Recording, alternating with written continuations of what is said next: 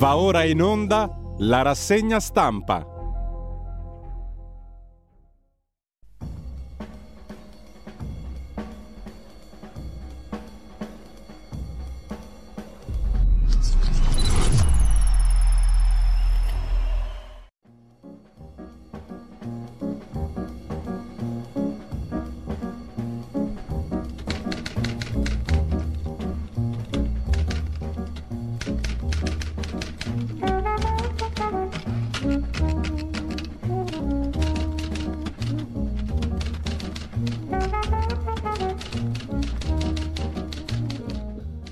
Cordiale buongiorno a tutte le ascoltatrici e a tutti gli ascoltatori da Giulio Cainarca. Ben trovati all'appuntamento con la rassegna stampa. È lunedì 16 di gennaio, sono le 7.31 in questo momento, radiolibertà.net, pagina Facebook di Radio Libertà la trovate facilmente per avere sott'occhio il palinsesto di giornata nella sua essenza, nelle sue cose principali. Eh, vediamo subito le notizie principali di oggi, come ce le presenta l'agenzia ANSA di stamani. Ucraina in apertura, decine di morti a Dnipro. Il presidente Zelensky denuncia un silenzio codardo, dice Zelensky. Più di 30 le vittime nel palazzo centrato da missili russi, raid sui locali della Croce Rossa a Kherson presidente ucraino critica il popolo russo per non aver pronunciato parole di condanna per questo terrore e avverte il vostro tentativo di aspettare la fine di ciò che sta accadendo finirà solo con il fatto che un giorno questi stessi terroristi verranno a prendervi. Il presidente Zelensky che ha spiegato Bruno Vespa sarà al Festival di Sanremo, il presidente dell'Ucraina. I ristoratori di Roma, invece, i dipendenti del locale di Roma dove è accaduto un altro fattaccio di fine settimana, abbiamo tentato di proteggere l'avvocata uccisa, mai cacciato la donna via dal bagno. Per i PM l'omicidio è stato premeditato. Sempre dal primo piano poi dell'agenzia ANSA di stamani, in Germania Greta viene rimossa con la forza dalla polizia a Loizerath, sedeva su un muro della miniera di carbone, gli agenti la trascinano via stata rimossa con la forza dalla polizia per sicurezza. 30 anni fa l'arresto di Totò Riina, il ministro Crosetto dice una grande vittoria dello Stato e poi ancora il Papa, imparare a farsi da parte al momento opportuno. Il segno del vero educatore è non legare le persone a sé, dice il Papa parlando dello spirito di servizio di Giovanni il Battista all'Angelus, dedicando la sua riflessione alla testimonianza allo spirito di servizio, così Papa Francesco, mentre sempre dal primo piano dell'agenzia ANSA di stamani in Congo 10 morti per l'esplosione di una bomba in chiesa, secondo i militari l'attacco è stato compiuto dagli islamisti, così come in Nigeria dove è stato ucciso un sacerdote. Tornando all'Italia, Giorgia Meloni, che si fa gli auguri di compleanno, serve un governo audace, coraggioso, concreto e mi auguro, dice nel giorno del suo 46esimo compleanno, di non farmi convincere dal sistema che non condivido. Per la cronaca nera, coppia trovata morta in villa, l'ipotesi di un omicidio-suicidio accaduto a Trani in Puglia e ancora in primo piano la sfida nella sfida Bonaccini-Schlein per la segreteria del Partito Democratico. A proposito di Sanremo, dove ci sarà Zelensky al festival nella serata finale, lo ha annunciato Bruno Vespa, ci saranno anche l'attrice Chiara Francini e la pallavolista Paola Egonu, le altre conduttrici con Ama. Si completa il cast di chi affiancherà il presentatore nelle serate. Sempre dalla prima pagina poi dell'agenzia ANSA tocca a Biden, il sogno di Martin Luther King non è stato ancora realizzato, ha detto il Presidente degli Stati Uniti nella sua Chiesa. Momento cruciale, bisogna scegliere la democrazia. Il Belice ricorda il terremoto del 68, tante iniziative nei paesi dove ci furono 300 vittime, Belice è entrato nella dizione comune dopo il 68, ma per errore si direbbe in realtà Belice. Non è che si direbbe, si dice, la dizione originaria è Belice, non Belice. Comunque, al di là di questo, il garante dell'Umbria osserva va rivisto il divieto di sesso in carcere, rapporti affettivi tra i diritti inviolabili, dice il giurista Caforio. L'ANSA poi ci porta in Brasile, i militari impedirono l'arresto dei bolsonaristi, non lo farete qui, avrebbe detto il comandante dell'esercito brasiliano al nuovo ministro della giustizia. Un aereo precipita in atterraggio in Nepal, decine i morti, a bordo 72 persone, 15 gli stranieri, il pilota ha evitato le case. Poi la questione di Dante di destra, come ha detto il ministro della cultura, l'ex direttore del TG2 Gennaro San Giuliano, il valore di Dante è poesia, ha ribadito Pupi Avati, non politica. Rispetto il ministro, ma è un po' pretestuoso, mentre Crosetto scherza su Twitter Dante tifoso del Pisa.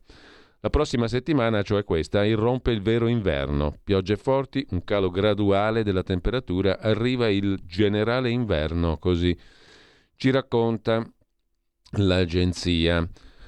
ANSA e sul caso Orlandi occorre sentire Genswein e Bertone, dice Pietro Orlandi, il fratello della ragazza mm, scomparsa più di 40 anni fa, per un'indagine seria che non sia propaganda, dice il fratello della scomparsa. Ma lasciamo con questo la prima pagina dell'agenzia ANSA sulla questione di Giorgia Meloni e del governo audace, concreto e coraggioso. Si sofferma in particolare l'agenzia ANSA con un lancio di agenzia di ieri, giusto appunto, le scorie lasciate dalla vicenda del caro benzina, le regionali nel Lazio, soprattutto in Lombardia, la tensione dentro la maggioranza. Fratelli d'Italia rivendica i risultati dei primi 100 giorni di governo. Sono già passati 100 giorni. Anche Giorgia Meloni, che compie 46 anni, augura a se stessa di non farsi spaventare dalla mole dei problemi, di non farsi ammagliare dalle sirene del potere o convincere da un sistema che non condivide. Mi auguro di essere audace, concreta, veloce, coraggiosa, guardare sempre a quel che è giusto per l'Italia, non deludere chi ha creduto in me, nella possibilità che l'Italia tornasse la grande nazione, naturalmente con la N maiuscola anche in forma orale, che merita di essere e non lo farò, costi quel che costi. Un manifesto che sembra rivolto anche alla maggioranza che sostiene il suo governo. Sabato aveva esortato, in collegamento con i candidati lombardi, il governo a essere coraggioso non solo a gestire le crisi, ma a pensare in grande. Gli alleati confermano fedeltà al governo, ma quotidianamente non perdono occasione per puntare i propri paletti. Il duello tra Forza Italia e Lega si gioca sempre più sul terreno dell'autonomia differenziata. La Lega è tornata a chiedere che questa riforma debba essere approvata entro il 2023. Gli azzurri invece non parlano di date, ma insistono che nessuna riforma dovrà mai danneggiare il Sud. Sono sicuro, ha detto Matteo Salvini, che dopo 30 anni di battaglie, grazie a un centrodestra serio e compatto al governo e alla presenza importante della Lega, l'autonomia sarà realtà entro il 2023. Il coordinatore di Forza Italia Tajani, altro vice premier, aveva detto poche ore prima dal Salernitano che nessuna riforma potrà mai penalizzare il Sud. L'Italia, ha detto Tajani, non deve essere divisa. Siamo al lavoro perché sia una riforma equilibrata che avvantaggi sia il nord che il sud, ma anche il centro. Ecco perché sui poteri di Roma Capitale dovremo lavorare, scrive l'agenzia ANSA, riassumendo le parole di Giorgia Meloni. Anche l'AGI se ne occupa mettendole in questi termini. Si fa l'Italia o si muore. Meloni cita Garibaldi e invita a pensare in grande. L'intervento del presidente del Consiglio all'iniziativa milanese di Fratelli d'Italia per le elezioni regionali. Si fa l'Italia o si muore. La Presidente del Consiglio, Giorgia Meloni, ha citato la celebre frase attribuita a Giuseppe Garibaldi, esortando a pensare in grande. Con ciò lasciamo la prima pagina dell'agenzia ANSA, il primo piano, andiamo a vedere al volo le prime pagine dei quotidiani di oggi, partendo dal Corriere della Sera. L'articolo, il titolo anzi principale, è dedicato alle prove di tregua fra Berlusconi e Meloni dopo la tensione. Tajani ribadisce noi siamo leali, Salvini autonomia nel 2023, così la mette il Corriere in prima pagina. La foto di spalla ci porta in Ucraina, missili sui civili, Mosca dice obiettivi raggiunti, a Dnipro decine di vittime e dispersi. I soccorritori ucraini, la foto del Corriere in prima pagina, portano in salvo una donna ferita dalle macerie del palazzo colpito dai russi a Dnipro, giusto appunto. Tra i resti del condominio distrutto da un missile russo, i soccorritori con i cani alla ricerca delle vittime, decine i morti, madri, figli, amiche, le storie e le vite stroncate Tutto procede secondo i piani, dice Putin. Il Corriere poi mette in prima pagina la storia dell'avvocata uccisa davanti a un ristorante del Tuscolano a Roma. Comparirà oggi davanti al giudice l'assassino di Martina Scialdone. L'uomo, accusato di omicidio premeditato, ha detto al legale di non essere ammalato di tumore, come sapevano al lavoro. Altro giallo, la telefonata al 112 è stata fatta o no durante la lite nel locale? E sempre dalla prima pagina del Corriere della Sera, il data room di Milena Gabanelli, Simona Ravizza, Giovanni Viafona, medici a gettone, i numeri shock. Quanti sono veramente i medici pagati a gettone? Oltre 100.000 turni in un anno, senza nessuna regola, in Lombardia 45.000, in Veneto 42.000, in Piemonte 14.000. Nei pronto soccorso ci sono anche irregolari, scrive il Corriere della Sera. A chiudere la prima pagina del Corriere, come tutti i lunedì, l'ultimo banco, la rubrica di Alessandro Daveni, ha intitolato oggi Un calcio alla morte, che parte da Gianluca Vialli, recentemente scomparso. La riflessione dello scrittore e insegnante Alessandro Davenia, che tiene ogni lunedì sul Corriere della Sera la rubrica Ultimo Banco, si occupa di questo. Gianluca Vialli da bambino giocava tutto il giorno a pallone sul campetto dell'oratorio, il primo maestro, senza Franco Cistriani, che lui definì il mio maestro, questa storia non la racconteremmo. Naturalmente il pezzo è molto più com- complesso, complesso, molto più argomentato e lungo mm, che non il semplice ricordo di Gianluca Vialli e se ci facciamo in tempo poi ce lo leggiamo. Intanto lasciamo la prima pagina del Corriere della Sera, andiamo a vedere anche il Fatto Quotidiano di Marco Travaglio. L'apertura stamani è su benzina, inflazione e bollette, solo un italiano su quattro promuove Meloni. È già finita la luna di miele? I sondaggisti spiegano il primo calo di consensi. Parla la regina dei sondaggi, Alessandra Ghisleri, in due mesi i dissensi sono quasi raddoppiati dal 28 al 52% e per la prima volta la Premier e Fratelli d'Italia calano, salgono 5 Stelle e PD. Risse nella maggioranza sull'autonomia e sul disegno di legge anticartabia, quello per evitare i guai della riforma Cartabia presunti o veri. Mentre in primo piano sul Corriere, se chiedo scusa, sul Fatto Quotidiano si ricorda anche la questione del Marocco e della corruzione a livello europeo e non solo, quando i servizi di Rabat puntavano sul TG1 di Minzolini, nell'indagine le mail di una sigla legata agli 007. Poi l'intervista di Mediapart, il PM del caso Qatar, la politica corrotta distrugge l'Europa. Parla il magistrato belga Michel Claes. Dopodiché la frase sopra la testata, Vespa in qualità di mezzano, niente meno, annuncia che Zelensky sarà ospite in collegamento al Festival di Sanremo. E Lavrov al dopo festival in omaggio al contraddittorio? No? Così in prima pagina sul fatto, sempre dal fatto economico, ecco come i salari stanno pagando la crisi dei prezzi, stipendi saliti molto meno dell'inflazione, ma le banche centrali temono aumenti e insistono nella stretta anche se il picco è alle spalle. Ora c'è un'anomalia italiana, scrive il Fatto Quotidiano. Dal Fatto al giornale, il giornale apre con due questioni, la principale riapre la ditta, democratici indietro tutta, Bonaccini richiama Bersani e D'Alema il riformista Bonaccini richiama in servizio la ditta e arruola il sindaco di Napoli, Gaetano Manfredi, per battere la coppia Schlein-Franceschini.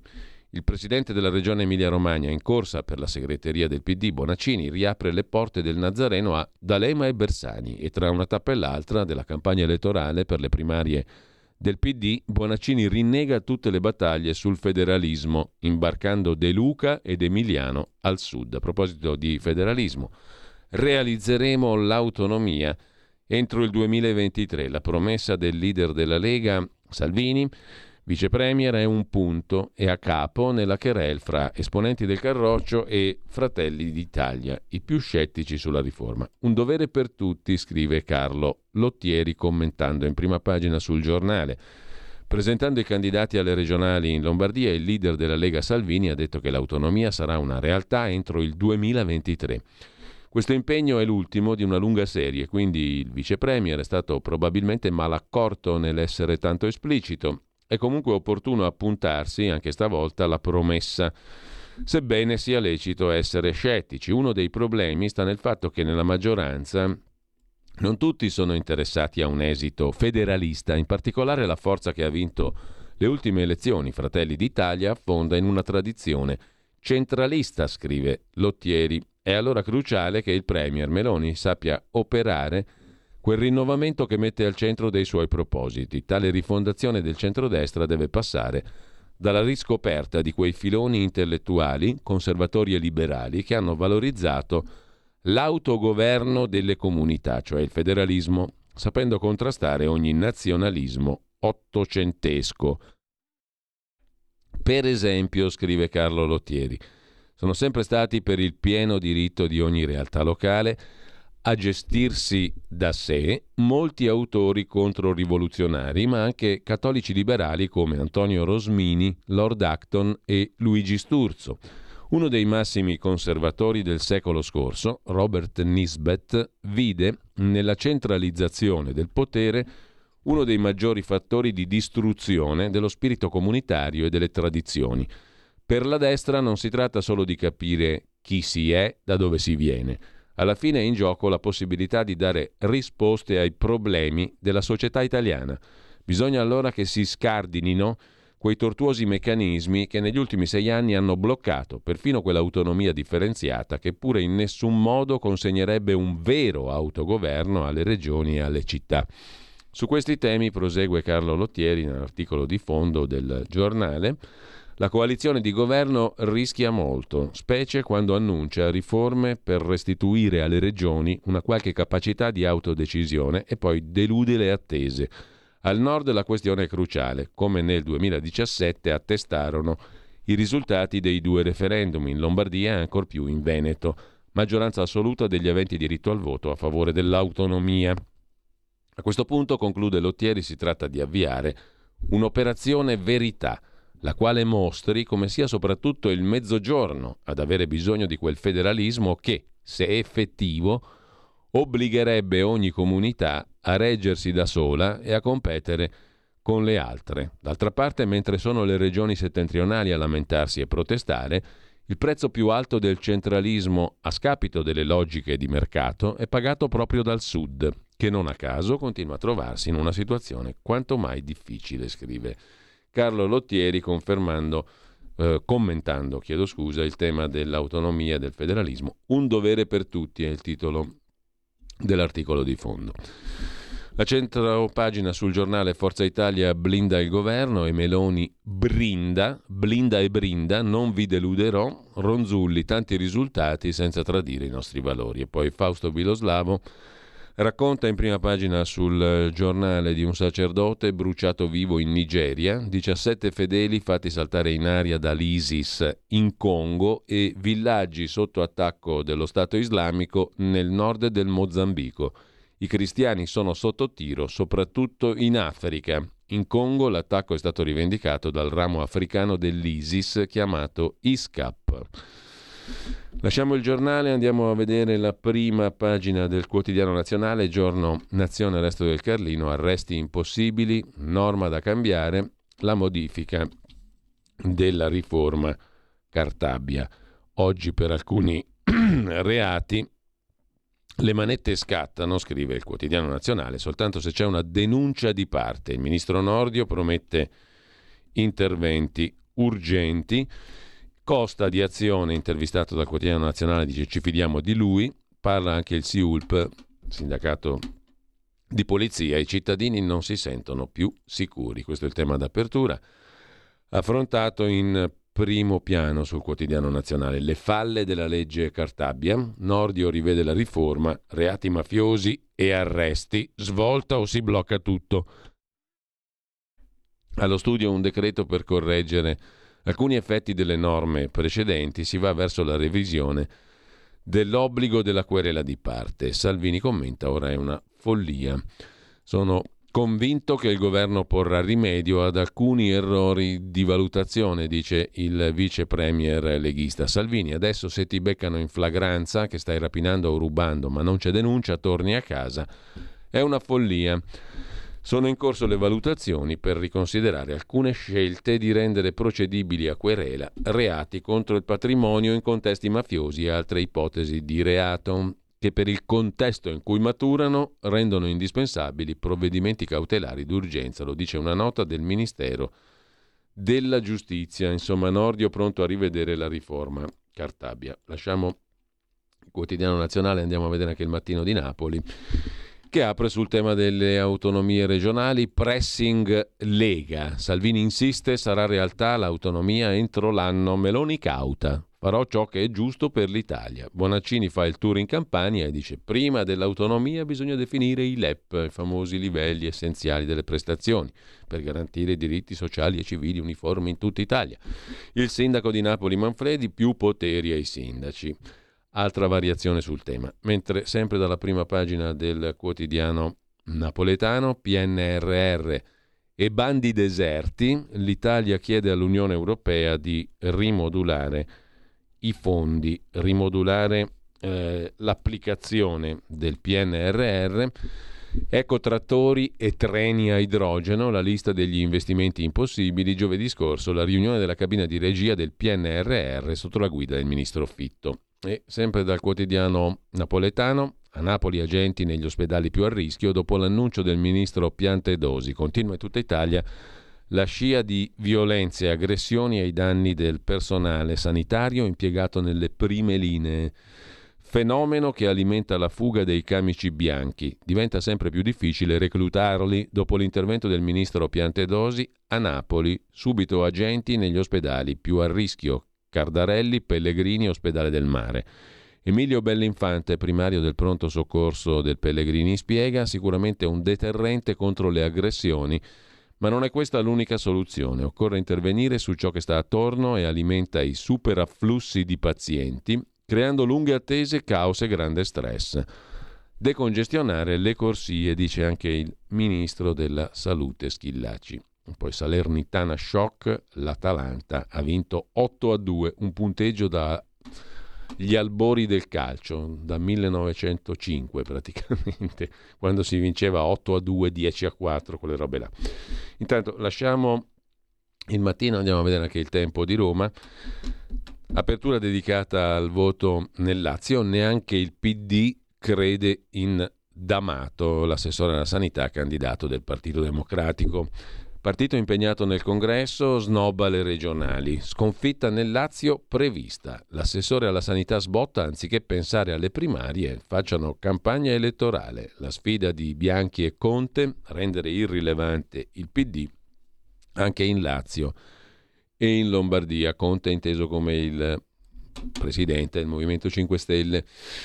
Salvini sull'autonomia, obiettivo centrato nel 2023, il leghista è sicuro del governo e poi Nordio che fa il tagliando alla riforma Cartabia. Villa Panfili invece chiusa per cinghiali avvistati a Roma. Villa Panfili scatta l'allarme, il parco, che la domenica è abitualmente frequentato da molti romani, è stato chiuso in alcuni punti per precauzione. L'emergenza non è terminata tra avvistamenti, incidenti e un piano di abbattimenti che si è rivelato un flop, nonostante negli ultimi sei mesi siano stati catturati o eliminati 700 esemplari. Anche a Torino, giù verso la Gran Madre, arrivano dalla collina i cinghiali, come documentava la stampa proprio l'altro giorno. Lasciamo con ciò anche la prima pagina del Tempo di Roma. Repubblica mette in primo piano le riforme, la destra spaccata, Salvini rilancia l'autonomia, ma Meloni dà precedenza al presidenzialismo alla narrazione ormai standard, anche Forza Italia frena sul progetto di Calderoli, mentre i benzinai vanno verso lo sciopero per il decreto carburanti. In Nigeria un parroco bruciato vivo dagli islamisti nella chiesa di San Pietro e Paolo di Kafin Koro, diocesi di Minna, stato di Paikoro in Nigeria. È morto così da martire padre Isaac Aci, un prete cattolico. In primo piano poi il Rai da Milano di ultima generazione, imbrattato il dito dell'artista Cattelan che sta davanti alla borsa di Milano, la Cina che ammette sulla Covid ora 60.000 morti e poi Repubblica con Gabriele Romagnoli si occupa in prima pagina della difficile vita del figlio di Rocco Siffredi, il porno attore. La vita a ostacoli di Siffredi Junior tra pista e università. Non è facile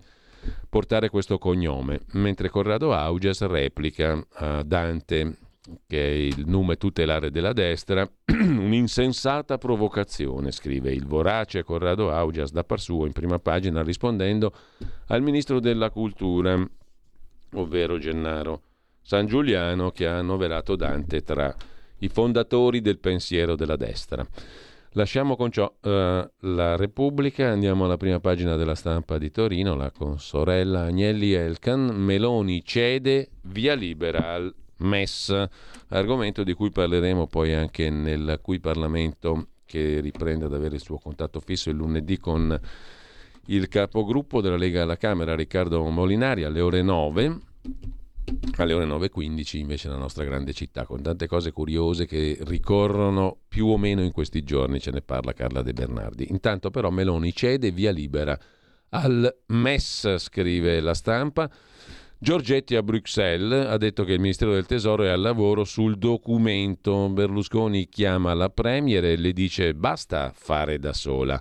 Intervista a Renzi, il governo non supera il 2024, quanti errori sulla benzina, dice il leader di Italia Viva alla stampa. Consenso ancora alto, ma accusare i gestori è stato un autogol. Manca una visione del paese, la Premier smetta di inseguire il consenso sui social network. Il futuro del PD, Bonaccini vincerà a mani basse, sarà leader dei socialisti. Invece noi del terzo polo siamo liberali e popolari. Il ruolo di Enrico Letta era lui l'alleato più solido della Premier. Non avrebbe vinto senza la disastrosa strategia di Enrico, dice.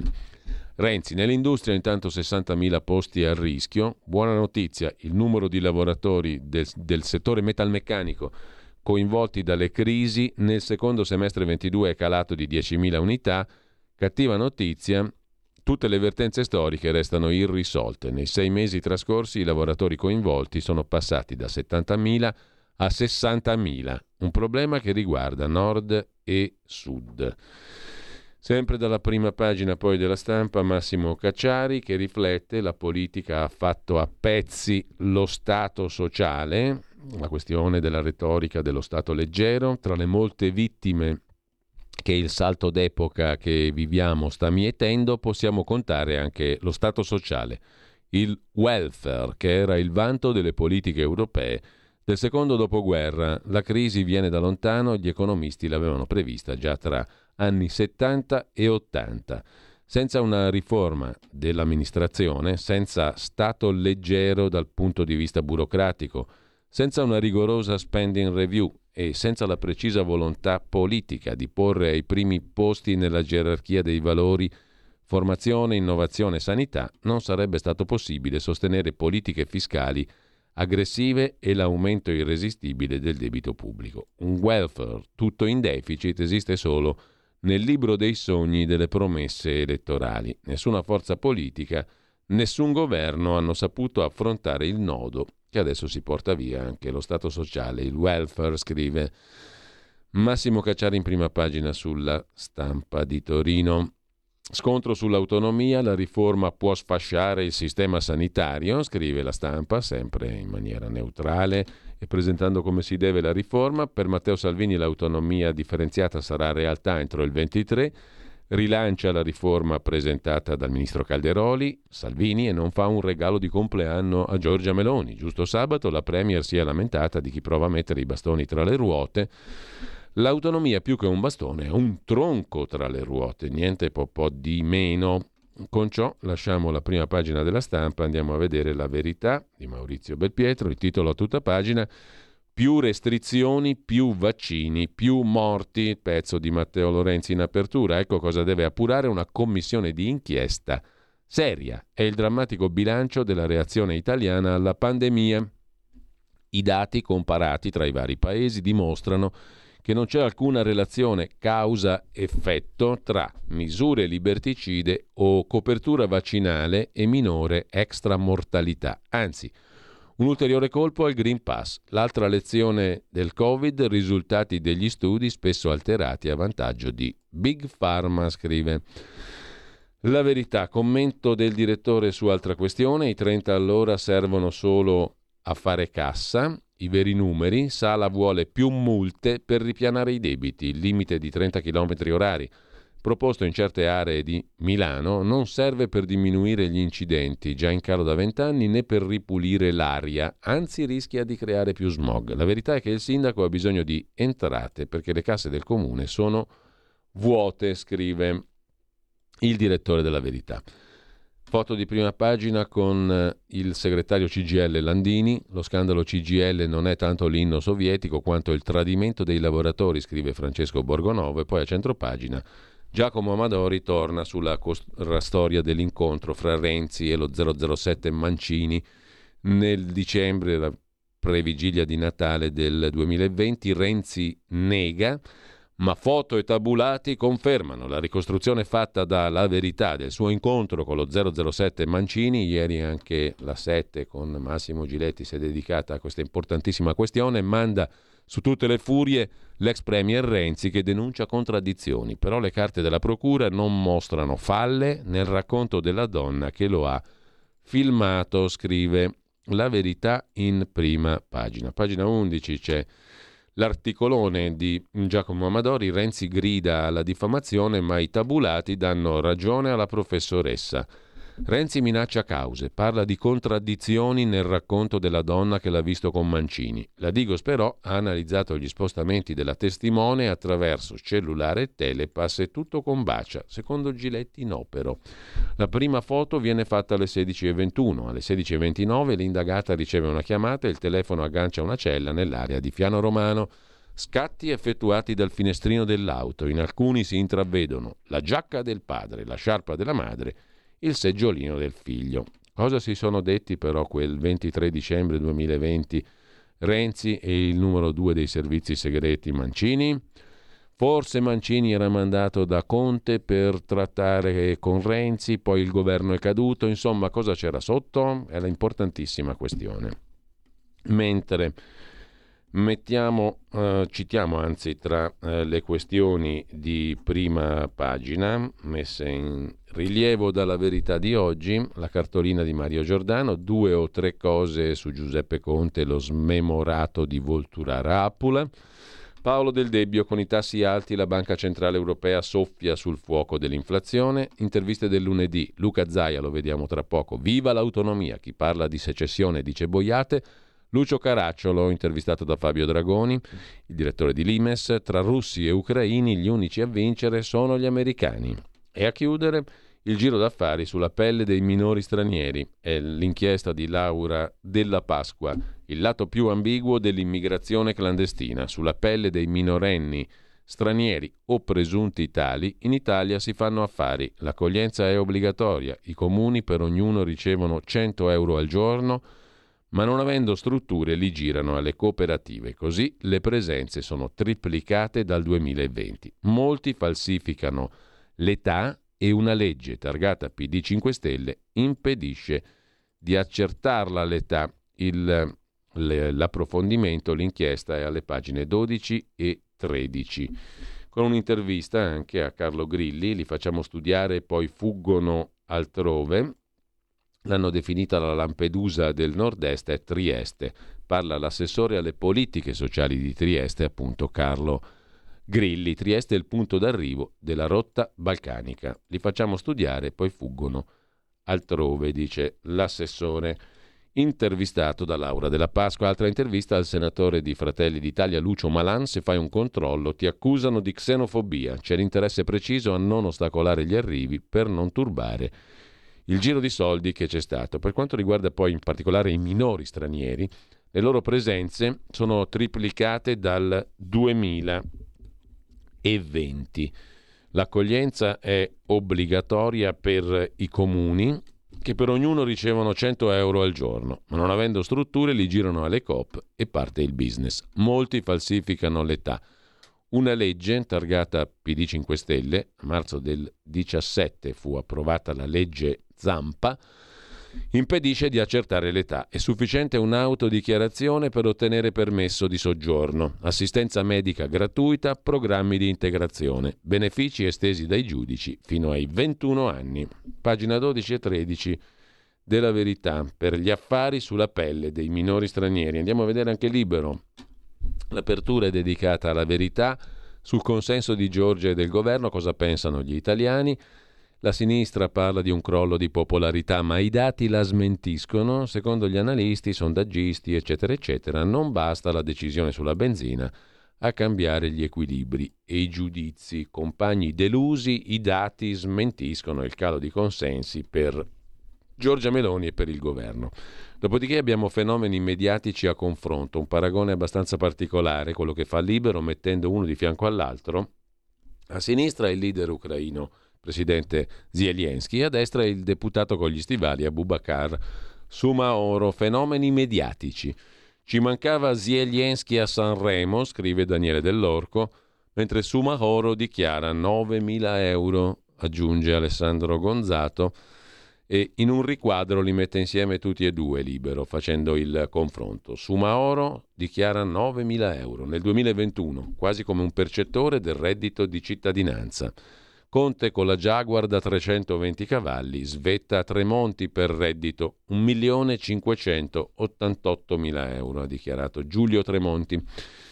Facciamo affari con l'Occidente, Global Addio, è il titolo dell'intervista di Fausto Cariotti al ministro Adolfo Urso, che segue a pagina 2. I, I sistemi autoritari ci stanno sfidando.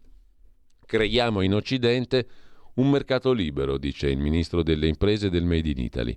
La globalizzazione è finita, global addio. Ora serve un asse euroatlantico.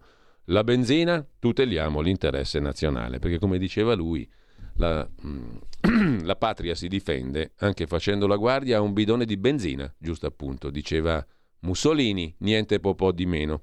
Da Bruxelles, che come tutti sanno, insieme a Dante, è uno dei fondatori del pensiero di destra in Italia. Da Bruxelles ci aspettiamo prima Dante e poi, dopo qualche secolo, è arrivato Benito. Da Bruxelles ci aspettiamo la revisione del patto di stabilità e un fondo europeo per difendere le imprese, dice il ministro Urso. Le elezioni europee segneranno una svolta, nascerà un'alleanza tra popolari e conservatori, l'Italia sarà il modello, il non plus ultra, eccetera, eccetera. Soprattutto eccetera. Mentre Vittorio Sgarbi parla di Dante patriota, fu lui il primo italiano vero. E ancora, se anche i super draghiani non si fidano più della Banca Centrale Europea, Giavazzi vuole proteggere i BTP, i buoni del tesoro italiani, dalla Lagarde, dalla tremenda presidente della Banca Centrale Europea. Anche l'alter ego di Super Mario, cioè il professor Giavazzi, molla la BCE. Sono tutti stufi di Christine Lagarde. Per l'ex consigliere di Draghi, l'esimio professor Giavazzi, meglio affidare i BTP al MES. E Patuelli, ABI, Associazione Banche Italiane, torna di nuovo a puntare il dito sul rialzo dei tassi, scrive. In prima pagina Libero, Libero che affida l'articolo principale, l'articolo di fondo, a Vittorio Feltri sotto un titolo molto seducente. Meglio vecchi che morti o giovani. Meglio vecchi che morti o giovani. Futuro d'argento. La cosa è molto intrigante. Massimo Fini da alcuni anni scrive per il Fatto Quotidiano, confesso di leggerlo sempre, non condivido neanche una riga dei suoi articoli. Di uno scrittore o giornalista non è obbligatorio sposarne il pensiero. Mm, qui c'è un erroretto che insomma andrebbe segnato. Mm, di uno scrittore non è obbligatorio sposarne il pensiero. È una ripetizione, ma gliela facciamo buona. Ci mancherebbe, ma se ciò che scrive ti interessa, è ovvio che tu lo segua. Fini ha sostenuto ieri in un pezzacchione che i vecchi, tutto sommato, debbano pentirsi di essere tali perché sono un disturbo per sé e per la società. La sua opinione è bene argomentata e la rispetto, come ho sempre fatto da quando seguo Massimo come uno dei migliori autori italiani. Ricordo che egli lavorò con me quando negli anni Ottanta dirigevo l'Europeo, poi l'Indipendente, eccetera. Ebbene, non ho mai bocciato un suo articolo, non per cortesia, ma perché la prosa del nostro era e rimane di alto livello, benché le tesi da lui sostenute talvolta mi lasciassero non perplesso, ma sbigottito. Fini sostiene che l'allungamento della vita si è rivelato un boomerang, eccetera, eccetera. Insomma, parte dalla difesa del fatto che essere vecchi non è, non è così male. Meglio vecchi che morti o giovani. Io sogno centri abitati frequentati solo da vecchietti calmi e ragionevoli, che non vadano in discoteca a far casino, che non si droghino come deficienti e non ci chiedano la mancia per sbronzarsi come fanno questi giovinastri di oggi. Io amo i vecchi, conclude Vittorio Feltri, forse perché sono vecchio anch'io e detesto chi strilla, chi protesta, interrompe il traffico sulle autostrade per imporre al governo di lottare contro i cambiamenti climatici che ci sono sempre stati e non hanno mai ammazzato nessuno. Caro Massimo, o vai nell'aldilà quando ti avvicini alla cinquantina, o sei condannato a incanutire. Preferisco la seconda ipotesi, scrive Vittorio Feltri nell'articolo di fondo del quotidiano Libero, che lasciamo adesso per andare a vedere che cosa il quotidiano di Sicilia di sabato. Perché? Perché intanto pone un tema interessante in prima pagina, la spending review. Mission Impossible, tutti la invocano, nessuno la fa. Spesa pubblica grande e incompiuta e la Ragioneria Generale dello Stato sottolinea la pubblica amministrazione è incapace di tagliare, ma poi in primo piano il quotidiano di Sicilia si occupa anche del processo a Matteo Salvini, il processo Open Arms. Si terrà il 24 marzo la prossima udienza del processo che vede imputato il ministro Matteo Salvini, allora ricopriva il ruolo di ministro degli interni, accusato di sequestro di persona e rifiuto di atti d'ufficio per non avere autorizzato nel 19 agosto lo sbarco di 147 migranti a bordo della nave Open Arms, organizzazione non governativa spagnola, scrive in prima pagina. E poi a pagina 2 c'è l'articolo di dettaglio su Open Arms e il processo, una delle cose forse più incredibili della storia politica contemporanea, a Matteo Salvini. Incredibili e francamente surreali per moltissimi versi. Surreali forse facciamo un complimento diciamo, a questa vicenda giudiziaria in ogni caso, lasciamo anche il quotidiano di Sicilia di sabato e poi adesso apriamo tra poco. Adesso chiedo l'ausilio, l'aiuto di Federico Borsari che saluto e ringrazio in regia.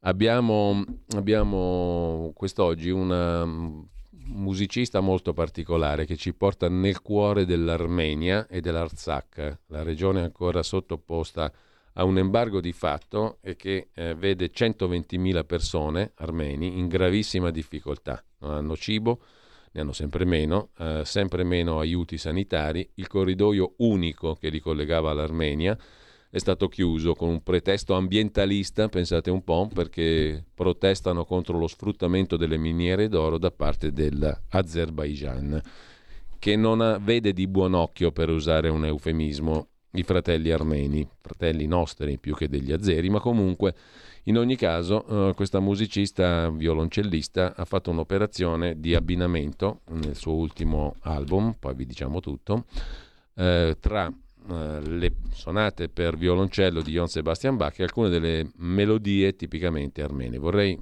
chiedere a Federico di selezionare una di queste melodie tipicamente armene che ehm, vengono interpretate e appaiate in questo disco che è stato appena recensito dal Venerdì di Repubblica in maniera molto bella la scorsa settimana e ehm, che adesso cerchiamo di, così, di ascoltare per entrare poi nel dettaglio degli articoli principali di oggi.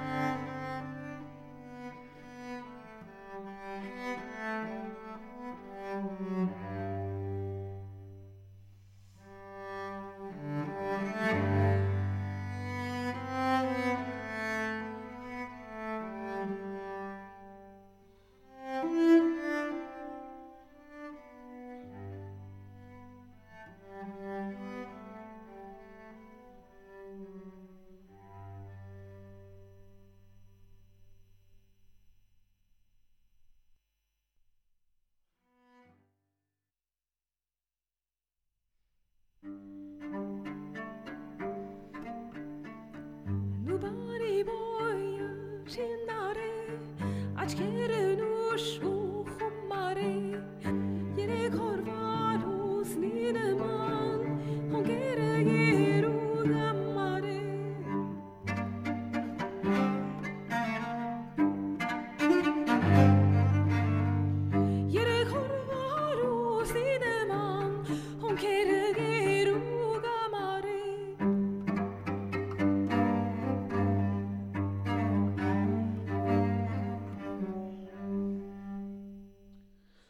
solo si intitola questo album, eh, benissimo recensito venerdì scorso sul venerdì di Repubblica, tra le altre cose. Astrig Siranossian è il nome della violoncellista che abbiamo appena ascoltato in due brevissimi flash derivati dalla tradizione musicale armena. Nata a Lione nell'88, um, Astrid, Astrig con la G, chiedo scusa, Siranossian è appunto una violoncellista francese di origini armene, nata da genitori armeni nella città di Lione. Inizia a suonare a tre anni, suona dal palco già all'età di cinque anni i concerti di Antonio Vivaldi, talentuosa, vince un posto al Conservatorio di Lione, a 15 anni diploma di musica e in quest'ultimo b- mm, lavoro, in quest'ultimo album, appunto duo solo, eh, accompagna le mh, mm, suite per violoncello di Johann Sebastian Bach con le melodie della sua tradizione, della sua terra, dell'Armenia. Intanto torniamo alle notizie del giorno, agli articoli principali di oggi. Dal Corriere della Sera di stamani la questione dell'autonomia. Entro il 2023, ha detto Salvini, arrivando al Palazzo delle Stelline di Milano per la presentazione dei candidati della Lega in Lombardia alle regionali del 12 e 13 febbraio. Tre certezze per Salvini. La prima, dopo 30 anni di battaglie, grazie a un centrodestra serio e compatto al governo e alla presenza della Lega, l'autonomia sarà realtà entro il 2023. La seconda questione riguarda due degli obiettivi con cui il centrodestra ha vinto le elezioni, l'autonomia e il presidenzialismo. Siamo persone che mantengono la parola e non si dice preoccupato Salvini per le discordanze con gli alleati. Abbiamo una bellissima squadra in Consiglio dei Ministri, amici che a volte partono da presupposti differenti ma trovano sempre la sintesi. Terza certezza del Ministro delle Infrastrutture, l'esito delle urne tra 27 giorni. La nostra vittoria alle regionali in Lombardia ci sarà a partire da Milano, assicura Salvini, cercando di silenziare i sondaggi che vogliono la Lega in caduta libera anche a Milano, a favore di un'annunciata vittoria di Fratelli d'Italia che ha già cominciato a rivendicare più assessorati in giunta. Giorgia Meloni, sabato, aveva già messo in chiaro la questione, auspicando di ricominciare a lavorare con Fontana una giunta di centrodestra alla guida della regione Lombardia. Se è tornato a parlare anche Gianfranco Fini, che è riapparso in tv, ospite di Lucia Annunziata, a mezz'ora in più su Rai 3, la Lega non corra senza compensazioni, rischia l'unità del paese. Sull'autonomia sanità a rischio, scrive la stampa di Torino, Salvini corre, Meloni infastidita, perplessità anche in Forza Italia. Le opposizioni vogliono scuole e ospedali fuori dalla riforma, scrive la stampa in primissimo piano. Eh, l'allarme lanciato dalle regioni sulla situazione finanziaria della sanità era sulla stampa di ieri. In una lettera al ministro Schillaci, le regioni definiscono la sanità a rischio bancarotta. L'allarme è stato raccolto dal quotidiano torinese che ci ha aperto ieri primo, il primo piano di politica interna. Le conseguenze e la previsione potrebbero essere catastrofiche, dicono le regioni, buona parte delle regioni che hanno fatto un appello al ministro della salute Schillaci. Togliere la sanità e la scuola dal campo delle autonomie differenziate, lo chiede con insistenza il Partito Democratico, che si dice pronto alle barricate, ma lo pensano anche in Forza Italia. Come ripetono diversi presidenti di regioni del sud, preoccupati di dividere l'Italia. È uno dei nodi della riforma proposta dal ministro Calderoli e rilanciata da Salvini. Così facendo, Salvini non fa un regalo di compleanno a Giorgia Meloni. Solo sabato la Premier si è lamentata di chi prova a mettere i bastoni tra le ruote al suo governo, non solo dall'opposizione. Il tema dell'autonomia Più che un bastone è un tronco, scrive la stampa. Le perplessità non si contano sia all'interno di Forza Italia che in Fratelli d'Italia. Ma Salvini tira dritto. Calderoli in prima persona sta cercando di smentire la sensazione che si divida il paese, che si penalizzi il Sud, come ha detto anche Antonio Tajani, che ha parlato di rischio che l'autonomia possa dividere il paese e penalizzare il Sud. Calderoli sta incontrando uno a uno i governatori del Sud, ultimo il siciliano Schifani venerdì. Il percorso dell'autonomia lo porto avanti, non ci sono santi, dice Calderoli, smentendo che ci sia un derby tra chi accelera e chi frena. Le cose vanno fatte con i tempi giusti. Cum grano salis, dice Calderoli. Intanto Gianfranco Fini ha detto la sua di nuovo, comparso in tv a mezz'ora in più su Rai 3, si rivolge ai leghisti, dice che la fretta può essere cattiva consigliera, eccetera, eccetera. La Presidente del Consiglio sottoscriverebbe parola per parola ciò che ha detto Fini, scrive la stampa. Secondo Fini l'autonomia sarà la vera grande questione politica, eccetera. Eh, si recupera perfino, verrebbe da dire Gianfranco Fini. Si aggiungono alle barricate del PD quelle prospettate niente po', po di meno che da Gianni Cooperlom e poi nella scuola, altro tema oltre alla sanità, basta citare i dati dell'ultimo rapporto Svimez sull'accesso al tempo pieno alle elementari, garantito al 50% dei bambini in Lombardia, Piemonte e Emilia-Romagna, soltanto al 10% degli studenti, in Sicilia 18% in Campania, 24% in Calabria. Per la sanità parlano le inchieste pubblicate su questo giornale nelle ultime settimane. Liste d'attesa per visite ed esami clinici, macchinari obsoleti nei reparti degli ospedali. In un panorama preoccupante, le regioni del sud fanno registrare sempre numeri più negativi. Che poi verrebbe da dire, questi sono i frutti allora del, dell'unitarietà, dell'assenza di autonomia? Della mancanza di responsabilità gestionale tipica dell'autonomia, cioè ti do l'autonomia ma tu sei responsabile, questo dovrebbe essere il discorso delle autonomie. Sei responsabile anche economicamente perché un altro aspetto che non si considera è che tutte queste materie che le regioni chiedono devono essere accompagnate dall'autonomia finanziaria in entrata e in uscita, quindi le risorse devono essere le risorse proprie. Non sei capace di recuperarle? C'è troppa evasione fiscale? Vedi un po' di recuperarla tu, casomai. In teoria questo naturalmente, in pratica si vedrà. In ogni caso, se c'è questo disastro oggi che non c'è l'autonomia, eh, allora a che, a che cosa lo imputiamo? Alla mancanza di autonomia o al centralismo o al fatto che con la...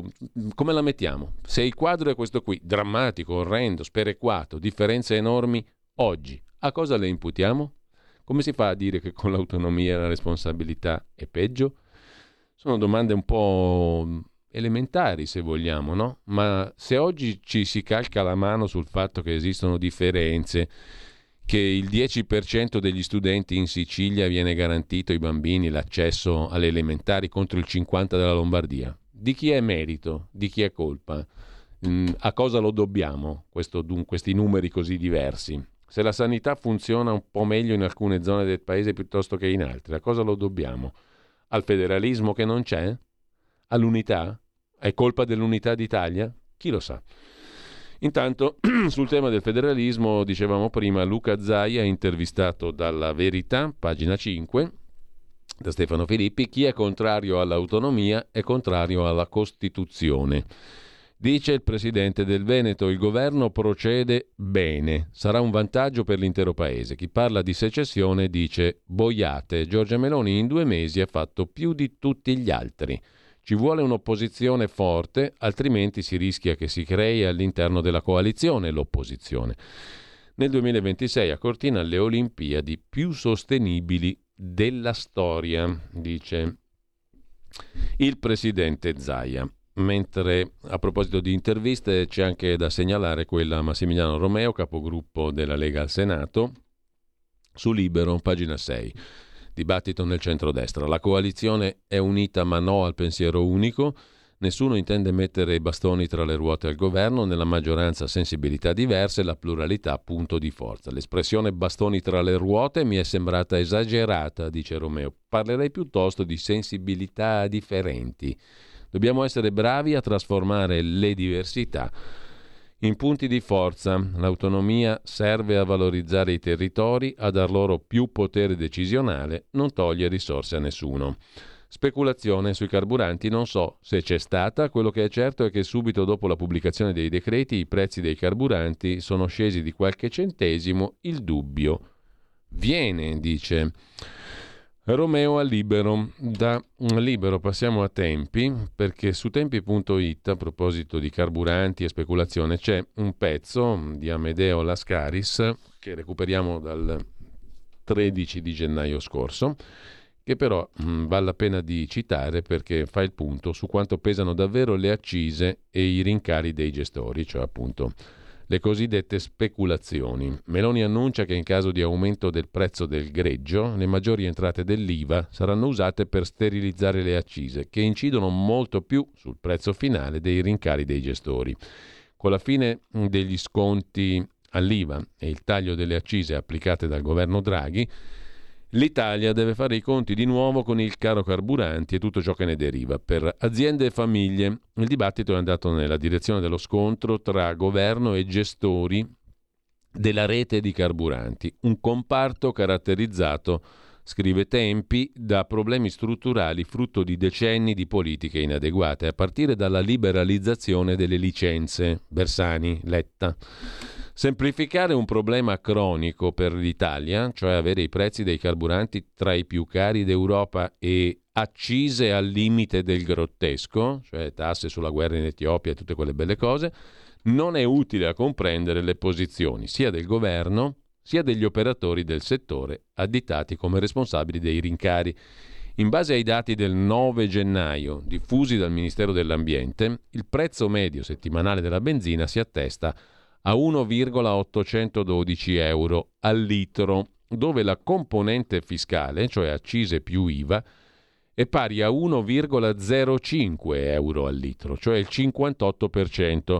Quella industriale è 0,75 euro al litro, materia prima 0,54, margine lordo 0,2 prezzo di poco superiore per il gasolio per auto con 1,86 euro al litro. Componente accise più IVA pesa per il 51%, 0,954 euro al litro. Prezzo industriale 0,91.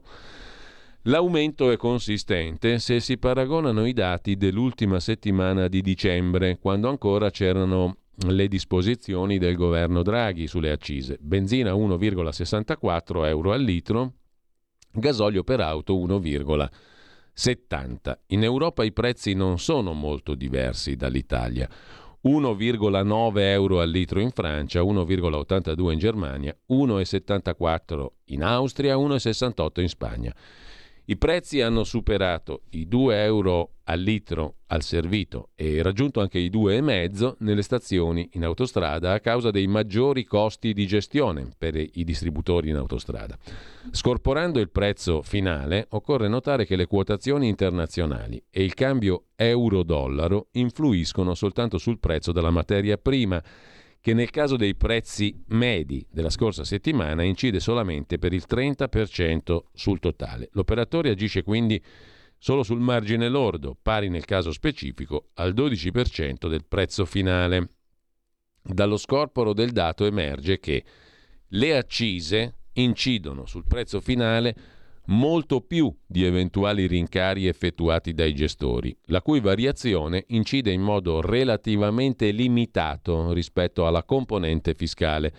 In questi giorni vi sono stati botta e risposta tra le associazioni dei gestori e il governo sulla responsabilità dei rincari, ricordando che ciò favorisce i trafficanti di illegalità che operano in evasione fiscale contributiva e sottraggono all'erario più di 13 miliardi all'anno. In reazione i gestori hanno proclamato uno sciopero per protestare contro la campagna mediatica vergognosa nei loro confronti. Il governo tenta di correre ai ripari dopo aver rinnovato fino al termine del 23 i buoni benzina per 200 euro per lavoratore dipendente. Il governo ha introdotto un nuovo regime di trasparenza per la vendita dei carburanti attraverso il prezzo medio da esporre ai distributori, ma sembra che questa cosa poi verrà modificata.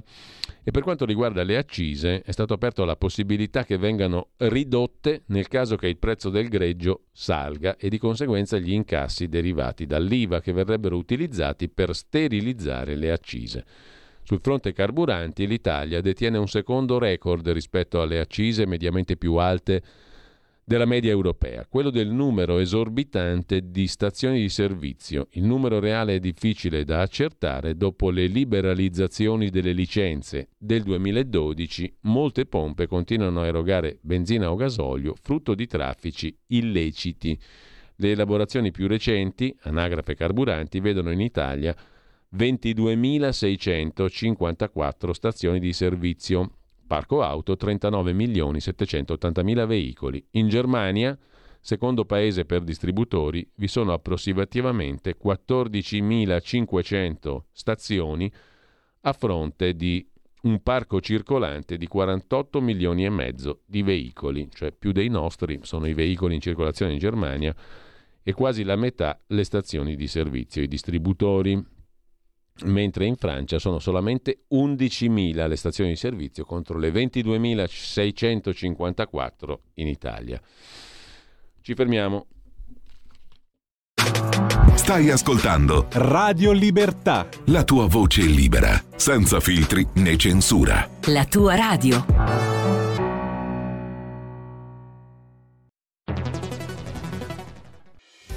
Quotidiano di Sicilia, il quotidiano d'Italia, l'informazione che ribalta i luoghi comuni, una vera visione dei fatti, l'Italia vista da sud. Ogni siciliano che vive in Italia e nel mondo è una risorsa, è protagonista della crescita della nostra nazione. Dai forza alla crescita della nostra isola, abbonandoti al QDS digitale più archivio a soli 99 euro annui. Quotidiano di Sicilia, il quotidiano d'Italia una scelta di valore. Stai ascoltando Radio Libertà, la tua voce libera, senza filtri né censure, la tua radio.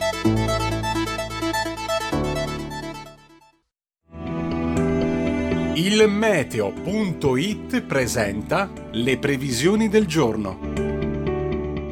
Tempo ancora piuttosto instabile su buona parte del nostro paese per il transito di un fronte depressionario, temperature in calo. Nella prima parte della giornata rovesci piuttosto frequenti soprattutto al nord-est e al centro, qui in particolare sul versante tirrenico fino alla Campania e alla Calabria. Ampio soleggiamento invece al nord-ovest e al sud. Nel pomeriggio residue precipitazioni sul Triveneto, specie orientale su gran parte delle regioni tirreniche, meglio altrove. Per ora è tutto da ilmeteo.it dove il fa la differenza anche nella nostra app. Una buona giornata da Lorenzo Tedici.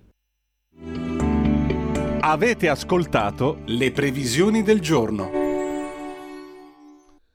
Torniamo agli articoli di oggi. Vi segnalo da Start Magazine, startmag.it, a proposito di carburanti e energia, un articolo dedicato all'opinione del professor Alberto Clò, la liberalizzazione europea non è servita contro la crisi del gas. Tutte le colpe energetiche dell'Unione Europea che si è concentrata troppo sul libero mercato, dimenticando la sicurezza degli approvvigionamenti. Il pensiero di Alberto Clò dal suo ultimo libro intitolato Il ricatto del gas russo, ragioni e responsabilità, edito dal Sole 24 ore. Nel suo ultimo libro il professor Clò critica le scelte dell'Unione Europea in materia di regolazione dei mercati dell'energia. Hanno inasprito la crisi attuale delle forniture dei prezzi. La preoccupazione della Commissione Europea era quella di completare i processi di liberalizzazione dei mercati, deverticalizzare gli ex monopolisti, ridurre l'importanza dei contratti a lungo termine, ritenuti di ostacolo al dispiegarsi di una piena concorrenza nei mercati, nell'illusorio presupposto che vi sarebbero state moltitudini di imprese desiderose di entrarvi, mentre la Russia rafforzava il suo potere, concentrandolo in Gazprom. L'Europa andava in direzione opposta, cioè distruggendo i monopoli. L'economista scrive poi che nessuna obiezione veniva avanzata dalle autorità antitrust nazionali, mentre quella europea, dopo due anni di indagini sull'accusa di abuso di posizione dominante da parte di Gazprom in otto paesi europei dell'Europa centrale e dell'Est, decretava il non luogo a procedere, nonostante che in almeno cinque di essi il monopolista russo avrebbe praticato prezzi anormalmente elevati. Le liberalizzazioni non erano in grado di fronteggiare la sicurezza degli approvvigionamenti né il mercato di perseguire interessi pubblici, non curandosi d'altro se non di conseguire profitti. Cioè, in sostanza, liberalizzare il dogma mercatista non è servito contro la crisi del gas. Sarà una tesi un po' poco diciamo, originale, però ha una sua certa qual solidità. A proposito invece di peso delle accise, del lato fiscale, eccetera. Più in generale c'è un articolo d'apertura oggi di Repubblica Affari e Finanza, un articolo principale, non è quello di apertura, un primo piano, sulla questione delle eh, esenzioni fiscali, contributi, esenzioni, una giungla da 128 miliardi, scrive Eugenio Corsio sulle cosiddette tax expenditure, cioè deduzioni, detrazioni, eccetera, dai pernottamenti dei diportisti alle vendite dei terreni agricoli, dalle accise sulla birra ai crediti di imposta per terme, alberghi, agriturismi, ci sono oltre 600 voci che sottraggono al fisco una cifra superiore a quella dell'evasione fiscale, cioè 128 miliardi. Sono spese strutturali create e difese con i denti dalle lobby di riferimento, insieme a incentivi sensati, come quelli per le start-up innovative, ci sono decine di voci strampalate, a volte in contraddizione tra loro. Il peso crescente per il bilancio dello Stato delle agevolazioni fiscali negli ultimi anni è poi riassunto in una tabella. Per numero di agevolazioni fiscali erariali siamo passati da 444 a 626. Il costo per il bilancio pubblico è salito da 87 miliardi nel 2017 a 128 nel 2022. Le incertezze del governo sulle accise si spiegano con l'esigenza di usare i fondi a disposizione per cose più urgenti. Non sarebbe male allora se il governo studiasse il rapporto annuale sulle spese fiscali di cui il Ministero dell'Economia ha appena pubblicato l'edizione 2022. Sono le famose tax expenditures, il pulviscolo di contributi, agevolazioni e esenzioni che arrivano nel 2022 a 626 voci e sottraggono al fisco, a beneficio di pochi, la somma record di 128,6 miliardi, che è più dell'evasione fiscale. Un rapporto di 288 pagine che si potrebbe intitolare Il potere delle lobby sono escluse le misure contro Covid, inflazione e povertà per il motivo che non sono misure fisse ma temporanee, sebbene pluriennali. Quelle elencate, con indicazione di costo di programmazione per gli anni 23 e 25 della legge che le ha introdotte, della platea di beneficiari dell'utilità economica, sono invece esenzioni strutturali create in passato, difese coi denti dalle categorie di riferimento.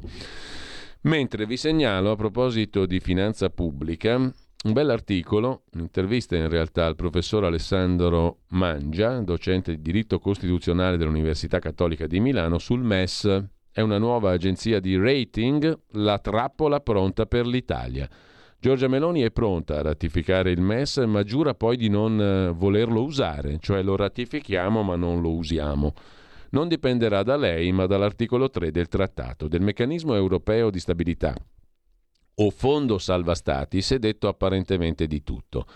Negli ultimi giorni un florilegio di proposte su come utilizzarlo, assorbire i titoli di Stato detenuti dalla BCE oppure usarlo come volano per gli investimenti o a supporto di Eurobond. Ipotesi fantasiose ma politicamente irrealistiche, dice il professor Alessandro Mangia, intervistato dal sussidiario. Giorgia Meloni vuole la ratifica perché se no rimarremmo i soli in Europa e bloccheremmo gli altri. A fronte di questa confusione bisognerebbe rileggersi il trattato riformato che attribuisce al MES una prerogativa apparentemente innocente, sulla quale è stato detto però poco o nulla. Si parte dal comunicato di Palazzo Chigi. È realistico verificare con gli altri stati aderenti al MES dei correttivi per rendere il MES uno strumento capace di rispondere alle esigenze dell'economia? Beh, mi sembra una formula più che altro diplomatica. Il tema della riforma, non del trattato riformato, di cui si attende la ratifica. Una riforma che restituisca il MES alla sua vocazione europea. Che cosa se ne può dire di questo? Come discorso è sensato, osserva il professor Mangia, ma è un'idea che ha più di dieci anni. Degli Eurobond, come della vecchia proposta Juncker-Tremonti, la Commissione ha fatto giustizia ai tempi della crisi greca e non ha mai più cambiato idea, perché si è invocato il divieto di mutualizzazione dei debiti pubblici. Il PNRR del 2020 è andato in questa direzione, facendo pure parlare qualche sprovveduto di momento Hamilton dell'Europa, ma è solo uno dei tanti giochi delle tre carte su cui si regge a fatica, dice il professor Mangia, la sgangherata costruzione europea, dai tempi della Grecia ad oggi. Chi si oppone alla mutualizzazione del debito ha dalla sua la lettera del trattato del trattato europeo, che è la chiave di volta del patto di Maastricht, oltre alla ferrea resistenza di Germania e satelliti. Molti nel tempo hanno parlato di convertire il MES in una specie di fondo sovrano europeo sul modello degli stati petroliferi o della Norvegia, altri ancora hanno rispolverato qualche giorno fa l'idea del MES come agenzia del debito che dovrebbe sterilizzare i titoli di Stato acquistati dalla BCE in pandemia. Il ministro Giorgetti da ultimo ha parlato di volano per gli investimenti. Tutte idee sensate ma fantasiose. Fantasiose perché si sa che l'Europa delle interviste è il regno del possibile. La questione di fondo è un'altra, la praticabilità di queste proposte, cioè la convenienza per i singoli stati di cominciare a pensare ai soldi parcheggiati nel MES come a una risorsa per fare qualcos'altro oltre che pagare gli stipendi di chi lavora allo stesso fondo cosiddetto salva stati. Ma questo vorrebbe dire che in Europa si dovrebbe pensare in termini di politiche continentali di sviluppo e di investimento, come si poteva fare negli anni 50. La Commissione sta tentando di tutto per fare la transizione ecologica e raggiungere l'autonomia energetica, ma vara politiche depressive costruite sull'ideologia verde tipo il bando all'automotive o il divieto alla commercializzazione degli immobili in base alla classe energetica. Lo scenario europeo è quello della repressione dell'economia, in una prospettiva di decrescita infelice, dice il professor Mangia, al sussidiario che si realizzerà tanto più velocemente quanto più procederà l'Agenda 2030, che è la riedizione dei vecchi piani quinquennali dell'Unione Sovietica. Se poi si considera che queste politiche vengono perseguite in una fase di alta inflazione, abbiamo la misura di quanto siano ideologizzate le elite europee. Tornando al MES, Giorgia Meloni ha detto che se rimaniamo gli unici che non approvano la riforma, blocchiamo gli altri e che ne discuterà il Parlamento. Come commentare? Eh, bisogna restare fermi, cioè non ratificare. Restando fermi e non ratificando, bloccheremo soltanto l'entrata in vigore della riforma, non il funzionamento del MES. Il trattato MES è in vigore nella sua versione originaria dal 2012 ed è perfettamente operativo oggi come qualche settimana fa, quando si parlava del MES sanitario 15 giorni prima che il pacchetto sanitario del MES scadesse il 31 dicembre del 22. Per il diritto dei trattati è solo normale che una riforma adottata a livello intergovernativo passi nei parlamenti nazionali per la ratifica di quanto fatto dai rappresentanti del governo. Se a questo aggiunge che quella vicenda è stata seguita prima dal ministro Tria, con la polemica che c'era stata sul rispetto delle indicazioni fornite dal governo al ministro dell'economia, e poi da Gualtieri, capisce che dire di voler rinviare la questione al Parlamento è il minimo sindacale. Su questo andrebbe aggiunta una cosa. La legge Moavero del 2012 imporrebbe ai ministri di seguire gli indirizzi parlamentari in punto di accordi europei in materia finanziaria. È una foglia di fico, l'unica sanzione è la sfiducia al singolo ministro. Se poi si tiene conto che l'articolo 34 del MES impone al Ministro dell'Economia un obbligo di riservatezza verso i parlamenti nazionali, lei capisce che rinviare il tutto al dibattito parlamentare è la cosa più sensata. In Parlamento si vedrà chi voterà cosa e con quali argomenti. Ipotizziamo di ratificare il trattato. Abbiamo al governo qualcuno che giura col sangue di non fare ricorso al MES, lo ha detto Giorgia Meloni. Lei conosce un altro paese con un debito pubblico sopra il 150% che non ha margini di bilancio che deve rinnovare 450 miliardi di titoli di Stato per l'anno in corso. Piaccia o non piaccia, questa è l'eredità del governo Draghi. Il risultato è che chi è venuto dopo si trova esposto alla tempesta perfetta. Giurare di non fare ricorso al MES sono parole senza senso? Beh, risponde il professor Mangia, se i candidati a ricorrere al MES siamo noi, è chiaro che ratificando la riforma si rende tutto più facile, vista l'accelerazione delle procedure di ristrutturazione del debito. Glielo dimostra il fatto che del MES in questi termini si parli solo in Italia, non in Francia o Spagna.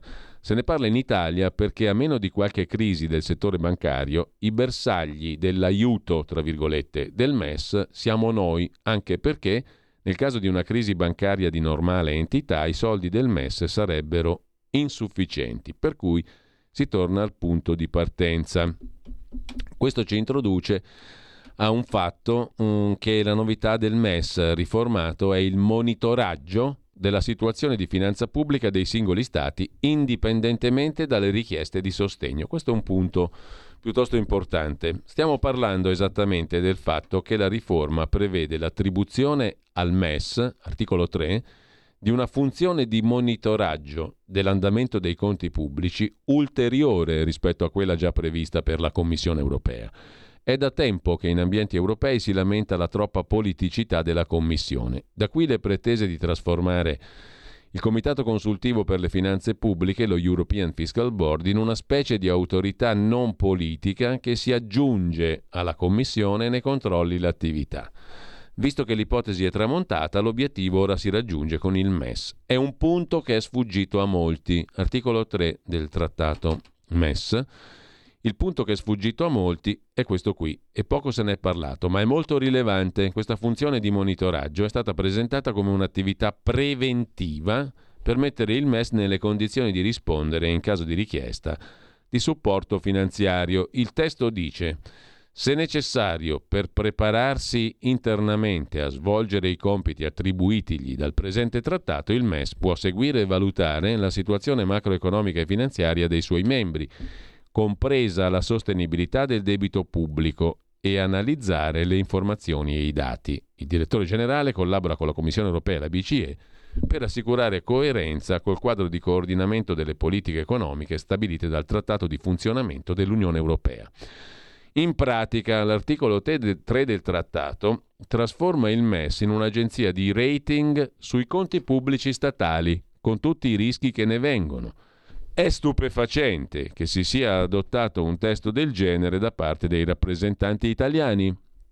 Lei ricorda le polemiche di dieci anni fa, ai tempi della Grecia, sullo strapotere delle agenzie di rating e sul loro ruolo poco trasparente nell'orientare i mercati? Ecco, l'articolo 3 istituirebbe l'Agenzia di rating europea dei debiti sovrani e questa sarebbe il MES, ma ad uso interno. Non so se ci rendiamo conto.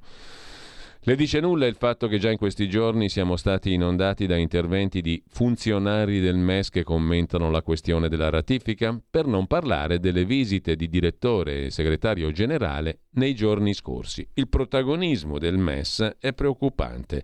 La raccolta e la diffusione di informazioni del genere è questione delicatissima se questo si aggiunge che dal 2012 tutti i funzionari, i locali, gli archivi e i documenti del MES sono coperti da immunità diplomatica, appare evidente che il MES è una banca con le prerogative degli stati sovrani. In pratica, i funzionari del MES non possono commettere reati perché non possono essere né perseguiti né indagati da alcuna giurisdizione degli stati aderenti al trattato. È un potere impressionante limitato soltanto da procedure di auditing interno. Applichiamo il funzionamento del monitoraggio all'esempio classico, mutuante mutuo mutuatario. Cosa succederebbe? Diciamo che una banca alla quale non ho intenzione di chiedere un mutuo ha il potere di venire a raccogliere dati e informarsi sui conti di casa mia per valutare il mio merito di credito, il tutto nella prospettiva di intervenire in mio aiuto nel caso si spargesse la voce per cui, essendo io in difficoltà, le altre banche non mi volessero più prestare soldi. Se lei considera che in più i funzionari di questa banca si trovano in una condizione di immunità assoluta, lei capisce che la cosa può essere un tantino incauta. Il governo non è in posizione facile, conclude il professor Mangia. Il governo Draghi non ha lasciato margine di bilancio, non ha approfittato dei bassi tassi di interesse, ha lasciato in sospeso buona parte dei dossier del PNRR, nonostante i pubblici elogi di chi vedeva in Draghi una specie di Cromwell che commissariava lo Stato per il bene del Commonwealth, cioè tutti. E badi che costoro sono gli stessi che adesso provano da un mese a trasformare la Meloni nella regina Elisabetta. La verità è che da un punto di vista logico ratificare il trattato e chiedere soldi al MES, con la rovina che ne seguirebbe, sono due cose distinte. Resta il fatto che è un sentiero molto stretto quello di chi, al momento di chiudere una riforma, propone di firmare prima e riformare la riforma poi. Il punto è che se non lo si fosse capito, il MES è una banca che dal 2014 ha un solo cliente e questo cliente è l'Italia. Ratificare il trattato aprirebbe la porta anche del governo a tutti coloro che sostengono che i soldi del MES sarebbero regalati con quel che ne verrebbe il lascito di Draghi non è casuale. Detto questo, lei darebbe il suo merito di credito a una banca che non opera dal 2014, che comincerebbe a lavorare solo se lei fallisse e che ha tutte le informazioni per farla fallire perché gliele ha date lei? Così il professor Mangia, l'Eurozona è quel che succede quando fai scrivere le costituzioni agli economisti, ma bisogna essere onesti e ammettere che non è un caso che questo sia successo. Comunque, chissà a che versione del trattato MES dovrà aderire la Croazia, che è entrata nell'Eurozona e sembra che non abbia ancora fatto accesso al trattato. Questo è un problema in più. Così il professor Alessandro Mangia sul sussidiario.net. Abbiamo fatto un po' lunga, un po' complicata forse la storia, ma la sintesi. La sintesi estrema del ragionamento basato sul trattato istitutivo del MES stesso è che il MES è una nuova agenzia di rating, che è una trappola pronta per l'Italia. L'ora del MES anche sulla stampa di Torino. Esecutivo già al lavoro su un disegno di legge per arrivare alla ratifica entro un mese. Oggi l'esame dell'Eurogruppo. Il ministro Giorgetti pronto a rassicurare Bruxelles, una risoluzione per garantire in aula che il fondo non sarà utilizzato. Non ci saranno correzioni, l'Europa non modificherà più nulla, la riforma del MES passerà così com'è. Il governo sta lavorando per confezionare il testo, scrive la stampa questa mattina a pagina 2.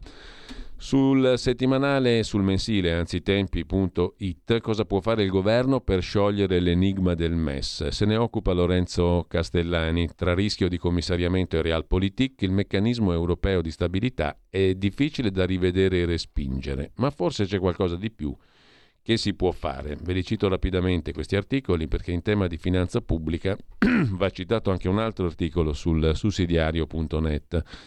Scenario Italia, cosa può fare il governo per resistere a una nuova crisi finanziaria? L'Italia rischia di trovarsi scoperta e senza protezione di fronte alla prossima crisi finanziaria internazionale. Per quanto riguarda poi gli equilibri dentro la maggioranza, c'è da segnalare una lunga intervista sul Corriere della Sera di oggi a Antonio Tajani, ministro degli esteri, vice premier e coordinatore di Forza Italia, noi siamo leali ma il centrodestra non è un monolite, l'autonomia regionale sia fatta bene, per quanto riguarda il MES serve elasticità, chiedevamo di accedervi ma con regole meno severe, con modifiche che non implichino l'intervento della Troica per chi volesse richiederlo, ci stiamo lavorando, Meloni ha incontrato il direttore del MES. Ratifica o no? Ne stiamo discutendo, una cosa è certa, se si chiede flessibilità all'Europa anche sul PNRR bisogna anche essere disponibili noi alla stessa flessibilità. È un dialogo che sta andando avanti, sono ottimista, eccetera. Mentre Sgarbi e Morgan hanno litigato, sei un topo, non hai cuore, sono mandati a quel paese. Eh, sempre, sempre rimanendo invece alle cose da segnalare oggi, vi segnalo su Atlantico Quotidiano un bel pezzo a proposito di cose europee di Tommaso Alessandro De Filippo. Dalle auto alla casa, Unione Europea sempre più minacciosa Ecco come difenderci. Una chiacchierata con Carlo Lottieri, saggista, professore di filosofia del diritto, tra i fondatori dell'Istituto Bruno Leoni. Per imporre l'agenda green, il ceto politico pretende di poter fare qualsiasi cosa. Occorre respingere il consenso dominante per gli Stati Uniti d'Europa, dice Lottieri su Atlantico Quotidiano. Su Start Magazine, invece, un articolo interessante dedicato a Trafigura, il trader che si cela dietro il fondo cipriota Goi che vuole comprarsi la raffineria Isab di Priolo in Sicilia dalla russa Lukoil. Numeri, business e mire di Trafigura, grande società di commercio di materie prime coinvolta nella ristrutturazione della Isab di Priolo, dai russi di Lukoil al fondo di private equity cipriota, ma composto per lo più da investitori israeliani. Goi Energy è coinvolta in questo anche Trafigura, una delle società di commercio di materie prime più grandi del mondo, che sta registrando rilevanti profitti grazie alla crisi energetica. Trafigura una compagnia svizzero-singaporiana di commodity trading, cioè di scambio di materie prime petrolio greggio, condensati, benzina, olio combustibile, biodiesel, minerali, metalli raffinati, carbone e ferro. È il più grande trader privato e non quotato in borsa di metalli al mondo, il secondo di petrolio. E sempre rimanendo alle questioni economico-finanziarie su Repubblica Affari e Finanza in apertura c'è l'articolo di Luca Piana dedicato all'ex Ilva. La produzione dell'ex Ilva è scesa a 3 milioni di tonnellate sotto i livelli del 2020. Il piano di salvataggio dello Stato rischia di essere tardivo e intanto le altre aziende di ArcelorMittal aumentano le vendite in Italia di acciaio prodotto all'estero ArcelorMittal eh, proprietaria dell'ex Silva sostanzialmente. La nazionalizzazione è rinviata al 2024. Crisi di liquidità, forni freddi, per Ilva l'aiuto di Stato non basta. Mentre la produzione è scesa sotto i livelli della pandemia 2020, i 680 milioni in arrivo dal governo rischiano di essere polverizzati dal ripianamento debiti coi fornitori. E intanto ArcelorMittal fa affari d'oro in Italia, scrive Repubblica Affari e Finanza. Uh, cambiando argomento, c'è anche la questione giustizia in primo piano nell'agenda di governo. Un'intervista a Giuseppe Borrelli, procuratore capo di Salerno, assai interessante su tempi.it. Così com'è la norma sul reato di abuso d'ufficio è inutile, un reato oggettivamente dai confini molto generici, dice il dottor Borrelli parlando di questa norma che mette nei guai non pochi amministratori. Sulle intercettazioni invece si sofferma oggi sul giornale Felice Manti. Ora è allarme perché i virus, i Trojan, creano false prove, virus per intercettare che creano false prove. La, l'esperto denuncia i rischi dei software installati nei cellulari è come la Stasi, dice il senatore di Forza Italia Pier Antonio Zanettin. Arriva il listino prezzi del Ministero, l'obiettivo ridurre i costi del 10%. Per quanto concerne invece la pagina di politica politicante, eh, il Corriere della Sera intervista Alberto Veronesi, direttore d'orchestra e figlio di Umberto Veronesi, celebre medico, oncologo e ministro il quale passa dal PD a Fratelli d'Italia. Bella ciao agli stessi valori di Giorgia Meloni. Il PD si è reso conto della mia esistenza solo quando ho detto che non la penso più come loro. Peccato, e adesso si candida in Lombardia con Fratelli d'Italia. Soltanto nel settembre del 20 eh, il um, figlio di Umberto Veronesi scriveva a Salvini ma davvero vuoi farci credere che la Lombardia di Attilio Fontana sia preferibile alla Toscana di Enrico Rossi? e adesso si candida per la Lombardia di Attilio Fontana. Coerentemente ha cambiato idea, è legittimo. Mentre nel Lazio il candidato è Rocca, il nero di Ostia, dalla galera al palazzo. Il passato che non passa del candidato alla regione Lazio, scrive su Repubblica Francesco Merlo. Il legame col fondatore della Caritas, Don Luigi Di Liegro. Giorgia Meloni e sua sorella, Arianna, hanno puntato su Rocca, ex presidente Croce Rossa, nonostante un arresto per spaccio negli anni Ottanta. Un episodio spartiacque dal quale è partita la lenta risalita del manager della sanità. proposito di sanità, medici a gettone, i numeri shock, il data room di Milena Gabbanelli, Simona Ravizza e Giovanni Viafora, oltre 100.000 turni in un anno, fenomeno senza regole, i dati in esclusiva di Lombardia, Veneto, Emilia e Piemonte. I NAS hanno verificato che nei pronto soccorso e punti nascita c'è gente anche senza titoli, mentre il Covid ha regalato 26 mila miliardi ai paperoni, scrive la stampa. Esplode il gap con il 99% della popolazione. Il forum di Davos si è aperto col rapporto Oxfam sulle diseguaglianze. In due anni l'1% del pianeta si è accaparrato il 63% della ricchezza prodotta. Per ogni dollaro ai poveri i ricchi incassano 1,7 milioni, scrive la stampa.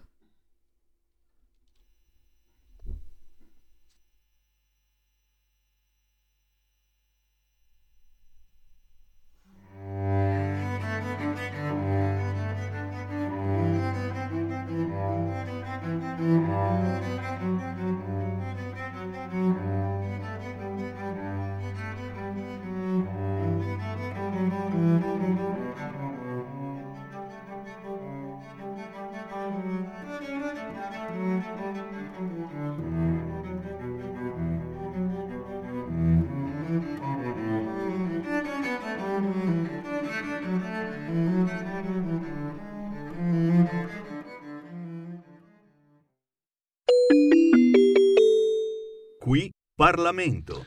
Eccoci qua, come vi dicevo in rassegna stampa riprendiamo la consuetudine del colloquio del lunedì per la nostra rubrica in collaborazione con il gruppo della Lega alla Camera, con il presidente del gruppo e il capogruppo della Lega alla Camera Riccardo Molinari che saluto al quale do il buongiorno. Ne approfitto anche perché non ci siamo più sentiti sul finire d'anno per augurarti un buon 2023 Riccardo e grazie per essere con noi. Buongiorno, saluto a tutti. Allora Riccardo, ehm, veniamo di entrare subito nel vivo delle questioni, intanto partiamo proprio dalla, dall'ABC della settimana alla Camera. Che cosa ci propone il calendario di questa settimana di rilevante e di importante? Beh, allora questa settimana fondamentalmente abbiamo due decreti che sono quello eh, sulle elezioni e quello su Ischia. Quello sulle elezioni è quello che di fatto permette di votare anche il lunedì e diciamo che per eh, una non brillante tecnica legislativa eh, solitamente questi decreti si fanno e si lasciano scadere, no? eh, perché nel frattempo le elezioni ci sono. Questa volta il decreto scade prima delle elezioni della Lombardia e del Lazio e quindi va convertito. E poi c'è il decreto di Ischia, quello che prevede risorse per, eh, insomma, per aiutare la popolazione di Ischia dopo l'alluvione di qualche settimana fa. In tutto questo si inserisce anche la votazione del CSM, che insomma, ovviamente è un momento molto importante che vede Camera e Senato insieme martedì pomeriggio per elezione dei, dei componenti laici del CSM. Sul quale ci sono um, accordi, ci sono intese? Ah, guarda, su questo diciamo che staranno, si staranno parlando, mm. immagino, i segretari dei partiti, eh, quindi noi diciamo, siamo in attesa di indicazioni come gruppi. Ecco, intanto uno dei temi mh, mm, non di, della settimana ma dell'anno sicuramente, de, del quale abbiamo appena finito di parlare sulla scorta della rassegna stampa, è il tema delle autonomie regionali. Non mi soffermo più di tanto, ne ha parlato anche Matteo Salvini in occasione della presentazione dei candidati l'altro giorno per le regionali in Lombardia. Non mi soffermo sul dibattito perché lo abbiamo già ampiamente letto, riletto, straletto. No? Allora, eh, a me sembra un dibattito vecchissimo. Si spacca il paese, si accusa il ministro Calderoli, la sanità e la scuola non si toccano. Poi nel contempo ci sono mm, decine di articoli che dicono che oggi le differenze fra le regioni sono enormi, c'è una sperequazione incredibile, allora è colpa dell'unità d'Italia perfetta che abbiamo noi teoricamente oggi le differenze che ci sono e cosa si può fare per rendere il tutto migliore. Um, è solo uno spunto, è uno spunto, ce ne sarebbero 3.000. Lascio a te la parola per capire una cosa di fondo, però, a tua mm, diciamo, valutazione politica. Su questo tema c'è realmente una condivisione, oltre a quella programmatica pre-elezioni, perché quello era un punto di programma, è stato presentato agli elettori, l'hanno votato tutti, eccetera. Ma adesso c'è l'accordo o tu senti aria di distinguo e di difficoltà? Dando per scontato che peraltro c'è tutto un anno questo per affrontare una serie di questioni, tra le quali i famosi LEP, no?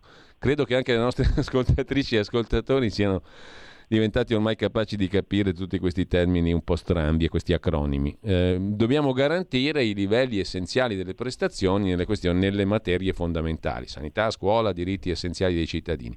Una volta che abbiamo stabilito quali sono i livelli essenziali, possiamo passare all'attribuzione delle autonomie per le regioni che lo chiedono. Mi viene da notare una cosa, scusami, non, non voglio farla troppo lunga, ma la, la Costituzione dice, correggimi se sbaglio, mh, mm, Riccardo, che ogni regione può chiedere fino a un tot di materie, sono, circa, sono 23, anzi non circa, sono 23 in totale. Ma per ogni materia che la regione ritiene di poter esercitare va assicurata l'autonomia finanziaria in entrata e in uscita. Questo uh-huh. dice il testo della Costituzione. Quindi, teoricamente, se io chiedo A, devo poter avere anche le risorse che mi entrano e che io posso gestire in uscita liberamente per fornire il servizio secondo i principi del federalismo fiscale. Questa, esatto. ro- questa, roba qua non l'ha toccata ancora nessuno, siamo ancora indietro a parlare di spacca l'Italia, no spacca l'Italia. Eh, mm, ma mi sembra che sia un dettaglio particolarmente interessante perché consente poi di dire io gestisco responsabilmente le cose che sarebbe un criterio rivoluzionario perché oggi tutti piangono miseria, battono cassa e però nessuno è responsabile. Sì, allora, eh, in, realtà, in realtà tutto il dibattito sui LEP è proprio legato a questo aspetto che hai citato tu, cioè l'aspetto del federalismo fiscale, perché come giustamente dicevi, l'articolo 116 della Costituzione prevede che nelle materie cosiddette concorrenti, che le materie concorrenti possono essere richieste dalle regioni, e di conseguenza le regioni debbono avere anche le, le, risorse per poter gestire queste materie. Tutto il dibattito sui LEP riguarda proprio questo, perché lo scopo dei LEP dovrebbe essere quello di fissare diciamo, un costo a ogni prestazione per garantire un trasferimento equo alle regioni che chiedono le risorse eh, legate all'autonomia. E qual è il punto? Il punto è che secondo me i nemici dell'autonomia si sono incartati, perché mh, mm, quello che dice la norma inserita in legge di bilancio, è che se entro un anno non si approvano i LEP si provvede al trasferimento delle competenze sulla base della spesa storica. E allora eh, le regioni che non vogliono l'autonomia cosa dicono? Dicono che eh, sulla base della spesa storica si aiuterebbero le regioni più ricche e le regioni del nord, ma io in realtà non sono convinto che sia così, nel senso che infatti ora che si parla di LEP le stesse regioni che fino adesso hanno detto no, spesa storica sia i LEP dicono che non vanno bene neanche i LEP allora io non vorrei che andando a vedere nella spesa storica venisse poi fuori che cosa? Venisse fuori che in realtà chi ha beneficiato di più in questi anni di risorse aggiuntive sono state proprio le regioni che non vogliono l'autonomia e che hanno erogato servizi peggiori, che hanno diciamo, eh, nei loro bilanci fatto confusione, mischiato le carte e ottenuto più risorse di quelle che servivano in realtà per esercitare le funzioni che avevano. Ecco, quindi tutto, tutto il dibattito sull'app riguarda i soldi, diciamocelo chiaro. Poi sì. la storia, si spacca il paese, non si spacca il paese, è la, è la solita vecchia tiritera, nel senso come giustamente dicevi tu, eh, le differenze sono evidenti e acute già adesso che abbiamo un sistema che non prevede l'autonomia differenziata, eh, ma appunto questo sistema permette a ogni regione di dare la colpa a qualcun altro, naturalmente di dare la colpa allo Stato centrale. E l'autonomia farebbe molta chiarezza, nel momento in cui eh, si chiarisce che ognuno riceve risorse sulla base delle sue esigenze, delle sue richieste di, di competenza, a quel punto lì eh, le responsabilità vengono date a chi amministra la regione e questo è un altro elemento tale per cui secondo me tanti non la vogliono perché è molto più semplice dire eh, c'è lo Stato canaglia che non mi manda i soldi mentre invece ne manda di più alle regioni che funzionano meglio, cioè quelle del nord, rispetto a rimboccarsi le maniche e far funzionare le cose. Quindi secondo te in che direzione si va? A parte il allora, fatto che non è così immediata la cosa perché ci vuole tutto no. il suo tempo, no? Allora in legge di bilancio si è messa questa norma che accelera i tempi perché dice che entro un anno si debbano stabilire i LEP e in caso in cui non stabiliscano i LEP si proceda con la spesa storica. Quindi sì, diciamo che sì. la legge di bilancio mette un arco temporale di un anno per eh, chiudere il percorso. Non è facile perché certamente l'abbiamo visto anche nelle dichiarazioni di esponenti, di presidenti di regioni di centrodestra che c'è una forte contrarietà. Quindi certamente se possiamo dire che nel programma di governo c'è unità su questo tema e faremo una riunione martedì, eh, domani avremo una riunione con il ministro Casellati insieme a Calderoli e io Romeo proprio per parlare del calendario delle riforme, quindi di come mettere insieme eh, federalismo, il federalismo, la riforma dell'autonomia e la riforma del presidenzialismo che è anche da capire come vogliono farla. E certamente anche nel centro-est diciamo, non sono tutti entusiasti di questa riforma, eh, però è nel programma elettorale, quindi io credo che la presenza della Lega al governo abbia senso se si fa questa cosa, cioè, se non si fa questa cosa eh, diventa difficile anche spiegare perché siamo lì e quindi siamo in un governo di coalizione, noi siamo disponibili ad appoggiare il presidenzialismo che è la richiesta di Fratelli d'Italia, mm. eh, però loro devono appoggiare l'autonomia, quindi le due cose devono andare a, a, insieme e una non può esserci senza l'altra. Questo secondo me è il modo migliore per assicurarsi che l'autonomia passi. Altro tema sul quale ci siamo soffermati stamattina sulla scorta degli articoli in rassegna stampa è il tema del MES, il meccanismo europeo di stabilità. Sì. Da approvare, da non approvare, quali sono i rischi e i pericoli? Secondo, secondo, la stampa si approverà, ma poi con una clausola per non utilizzarlo, eccetera. Secondo altri la semplice approvazione significa già mettersi sotto tutela, sotto schiaffo. Com'è la storia? Beh, allora, io mm, non posso contraddire me stesso, nel senso che abbiamo dibattuto molte volte in aula sul MES, mm. in televisione, sui giornali, la posizione della Lega è sempre stata molto chiara, cioè che per noi eravamo contrari alla ratifica del MES. Perché?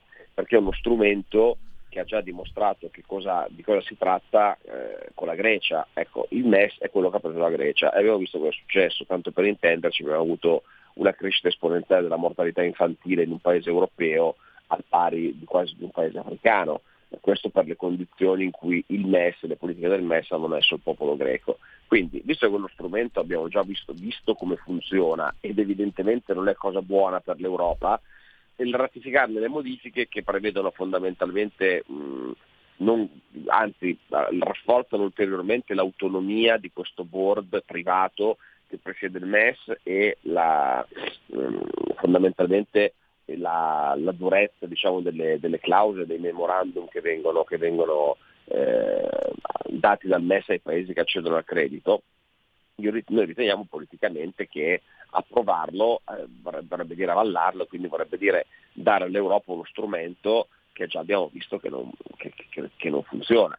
Ora eh, si può dire sì lo approviamo ma non lo usiamo, per carità, vero, però se lo si approva comunque uno strumento ci sarà e quindi se lo scopo del governo e l'ambizione del governo è quella di essere un governo di centrodestra, un grande paese che modifica diciamo, il percorso delle politiche europee, beh, questa è una partita su cui sarebbe il caso di farsi sentire.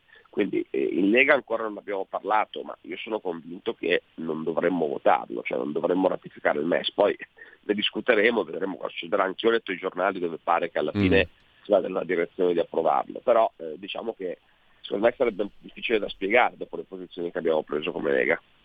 Allora, eh, vedremo, tanto la questione non, non tarderà a essere affrontata, credo, e risolta. No? Eh, e intanto però l'agenzia ANSA apre in questo momento con l'istruttoria dell'autorità antitrust su Eni, Esso, IP, Tamoy. Stiamo parlando ovviamente di carburanti, di prezzo alla pompa, eccetera. Dando un'occhiata anche superficiale, è facilissimo vedere quali sono i livelli dei prezzi negli altri principali paesi europei. In questo momento non c'è una grandissima differenza fra i prezzi italiani, quelli francesi, mm, quelli tedeschi, eccetera.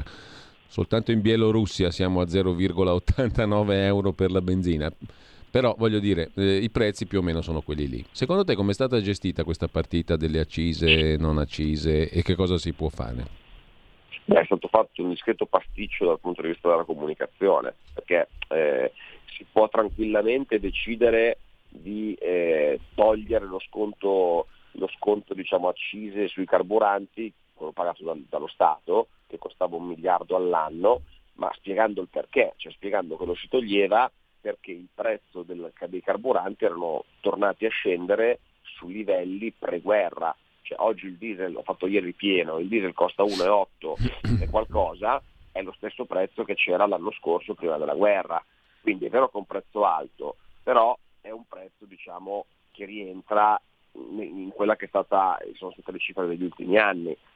A quel punto eh, bisognava spiegare che un nuovo intervento dello Stato ci potrebbe essere, ci sarà nel caso in cui il prezzo torni a salire e arrivi ai due, nuovo nuovamente ai 2 euro sopra i 2 euro come è stato nei mesi di quest'estate, insomma, quando, quando, è stato introdotto lo sconto, lo sconto carburante.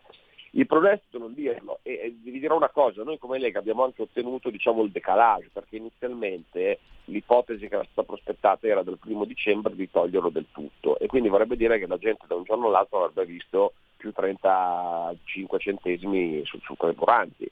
Invece noi abbiamo ottenuto che fosse ridotto eh, a gradi, no? quindi si sono tolti una prima parte a dicembre e una seconda parte a gennaio, infatti a dicembre non se ne è accorto praticamente nessuno, eh, perché proprio per il fatto che con l'abbassamento del costo della benzina e un taglio graduale dello sconto eh, la percezione è stata, è stata, mitigata. Certo su gennaio col taglio di 18 centesimi eh, si è visto, il problema è che la gente non era preparata, cioè secondo me sarebbe bastato dirlo, spiegarlo, spiegare che viene questo intervento emergenziale perché i prezzi erano tornati seppur alti eh, sui, sui, costi anteguerra ed evitare di puntare il dito diciamo, sui benzinai che insomma chiunque eh, abbia mai fatto una campagna elettorale o banalmente vada a fare il pieno parlando con un benzinaio sa perfettamente che non è il benzinaio che fissa il prezzo ma è la casa petrolifera. Quindi al massimo se speculazione c'è c'è sul mercato finanziario del, del, del, del petrolio e delle benzine. Non è certo del, del rivenditore finale alla pompa.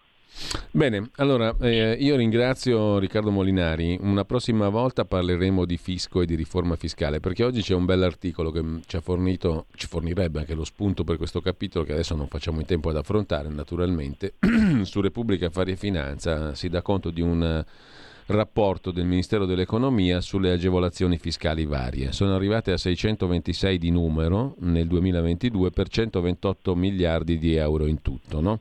Sono quelle deduzioni, detrazioni, incentivi vari con cui si è resa abbastanza, diciamo così, una giungla il panorama fiscale italiano che meriterebbe una bella semplificazione. Questo è lo spunto, diciamo, eh, questa questione delle varie agevolazioni fiscali agevolazioni nelle quali ci si deve poi orientare con l'aiuto dei consulenti, dei commercialisti, eccetera. Insomma, semplificare il fisco sarebbe una bellissima cosa. Mm, magari in una prossima occasione, Riccardo, cominciamo a ragionare anche di questo, visto che sarà un altro dei temi portanti della legislatura, no? Intanto, intanto, grazie mille a Riccardo Molinari, capogruppo della Lega alla Camera. Buona settimana, buon lavoro Riccardo. Un abbraccio, un saluto a tutti. Qui Parlamento. Avete ascoltato la rassegna stampa. Un nuovo modo per sostenere la tua radio. Visita radiolibertà.net. Ti basta un clic e potrai versare il tuo contributo volontario direttamente online. Potrai donare con ogni tipo di carta di credito, anche prepagata. Ti aspettiamo online su radiolibertà.net. Sostieni la tua radio con il tuo contributo volontario. Radio Libertà. La tua radio. Diamo voce alla nostra gente.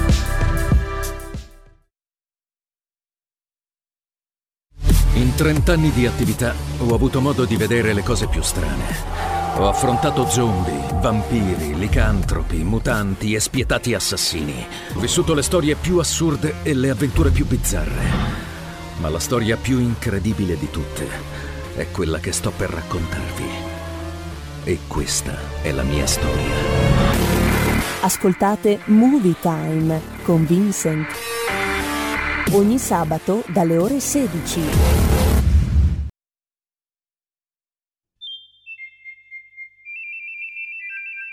Va ora in onda La grande città con Carla De Bernardi. Si può vivere anche a Milano, nel cuore della città. C'è tanta gente in giro. Ed eccoci qua con Carla De Bernardi e sulla scorta del suo libro, che è un po' il libro mastro, diciamo così, della nostra trasmissione, La grande città. Attraverso Milano vediamo di leggere tante questioni che oltrepassano anche i confini della città, ma dalla città partiamo con questo libro che ho sempre il piacere di ricordare, eh, ovvero Storia di Milano, guida per curiosi e ficcanaso, edito da Iaca Book e scritto appunto da Carla De Bernardi. Che saluto, buongiorno Carla. Buongiorno, buongiorno a tutti, state tutti bene spero. Allora... Oggi abbiamo tre argomenti interessanti, calendario in mano tra l'altro, no? Sì, sì, sì, assolutamente. Su uno di questi c'è anche un bell'articolo oggi sulle pagine di Cultura di Repubblica, mm, ma ci arriviamo dopo perché ci dirai sì, tu esatto. di che cosa esatto. si tratta. Allora, eh, partiamo dalla nevicata del 1986. 5. 5, 5. 5 gennaio. Dunque, eh, nevicò per un sacco di giorni nel gennaio del 1985. in questi giorni e proprio. La nevicata storica, epocale. Eh, credo che eh, chi ha la mia età e anche qualche anno meno se la ricorda benissimo, eh, i giovani, giovanissimi non l'hanno vista, però diciamo che è entrata un po' nella mitologia di Milano, quella famosa, eh, quella famosa nevicata, no? perché la città all'improvviso si svegliò eh, completamente bloccata e non si poteva più fare niente e, e, quindi si era creata una situazione, io me lo ricordo benissimo, una situazione nella quale si era fermata la storia, non so come dire, il tempo e la storia si erano fermati. E, le macchine avevano un metro di neve sopra, tra l'altro alcune sono state anche sfondate dalla neve, i tram circolavano a fatica, insomma era impossibile svolgere le normali funzioni. Furono, se non e... sbaglio, Carla, quattro giorni di nevicata continua, sì, dal, 13, giorni, dal 13, al 16 di gennaio. Esattamente, e mm. poi il 16 che è oggi. Finiva no? oggi. ci siamo ritrovati mm. tutti in questa dimensione bianca, candida, senza confini, eh, si era persa la profondità, era tutto in bianco e nero e, ehm, era veramente una situazione eh, sì, eh, surreale, per quanto sia un termine abbastanza banale da utilizzare, ma non, non me ne viene in mente un altro. E, e, appunto non si andava a lavorare, non si andava a scuola, ehm, si, si andava in giro solo a piedi, insomma era una situazione veramente unica che poi non si è mai più riprodotta, credo. Non mi sembra che poi ci sia stato altre, No. altre nevicate così importanti. Non credo neanch'io. Ci fu quella tardiva del marzo ma di qualche anno, non mi ricordo se del 2003-2002, ma niente di paragonabile. Niente a che fare, quella lì rimane una cosa, non so se sono stati scritti libri su questa cosa, perché in effetti viene voglia di scriverne, di questa, di questa situazione in cui ci trovavamo tutti eh, piuttosto attoniti, no? Perché la famosa Milano eh, veloce che, che, che, non si ferma mai e che poi ha dato adito in tempi recenti a, ad alcune eh, dire, situazioni particolari, no? la Milano che, che, non si ferma e che doveva invece fermarsi in una certa situazione che si è verificata un paio d'anni fa e siccome non si è fermata a un certo punto è, ci sono state delle complicazioni. Però al di là di questo, eh, quell'anno la, il Monte Stella ehm, sul Monte Stella si svolsero delle gare di slittino, gare di sci e eh, ho trovato, spero che non sia una, una bufala come si dice, gente che sciava. Eh? Gente che sciava, gente con gli sci. No, gente che sciava, ma addirittura una mm. garettina, una gara in cui vinse Tomba, che non era ancora Tomba. Eh, ti dico, non so se è una leggenda metropolitana, io comunque nel mio libro l'ho riportata perché mi sembrava talmente divertente e io mi ricordo che portavo i miei bambini con lo slittino a sciare. Era proprio come essere a Cervinia, invece si era a Milano. Ma la storia del Montestella è molto interessante perché il Montestella, come sai Giulio, eh, fu eh, realizzato nel dopoguerra Sì. con le macerie della Prima Guerra Mondiale. L'idea venne a un architetto che si chiamava Piero Bottoni.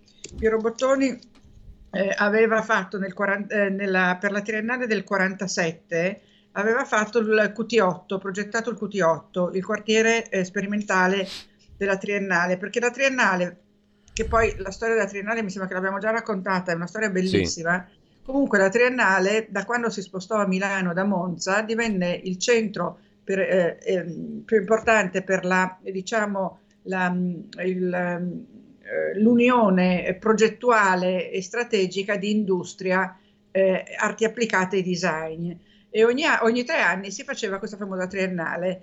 Nel 1947 Bottoni decise di fare un insediamento mh, non temporaneo, quindi non effimero, che costava un sacco di soldi e poi si doveva smobilitare, e fece la, eh, il, il QT8, quartiere sperimentale QT8, che era una delle prime eh, città giardino, cioè era ispirato alle città giardino inglesi, e quindi i condomini erano piccoli, c'erano anche delle villette, c'erano dei ampi spazi verdi, c'erano campi giochi per i bambini, era vietato transitare con le macchine, al- se non le, le macchine private, all'interno del QT8 e quindi era diventato ed è tuttora un quartiere modello. Adesso è un po' abbandonato, io non so adesso come sia la situazione del QT8, ma certamente allora era una, progettualmente eh, Mm. fu ehm, rivoluzionaria questa idea di, ehm, di- di rendere ehm, eh, piacevole e abitabile eh, in un modo molto, molto forte la,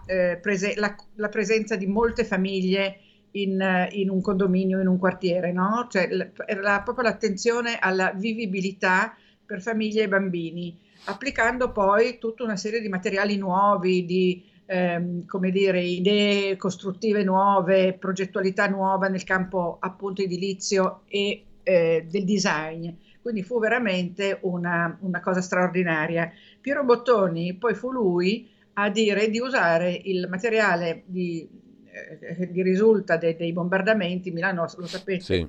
rasa al suolo, e fare il Montestella. E lo chiamò Montestella perché lo dedicò a sua moglie, che era un'artista polacca, si chiamava Stella Korczynska, Korczynska, io non so come si, come si pronunci, comunque è scritto come alla polacca con la K, un sacco di, di- di Z, di C e di, e di- e di consonanti.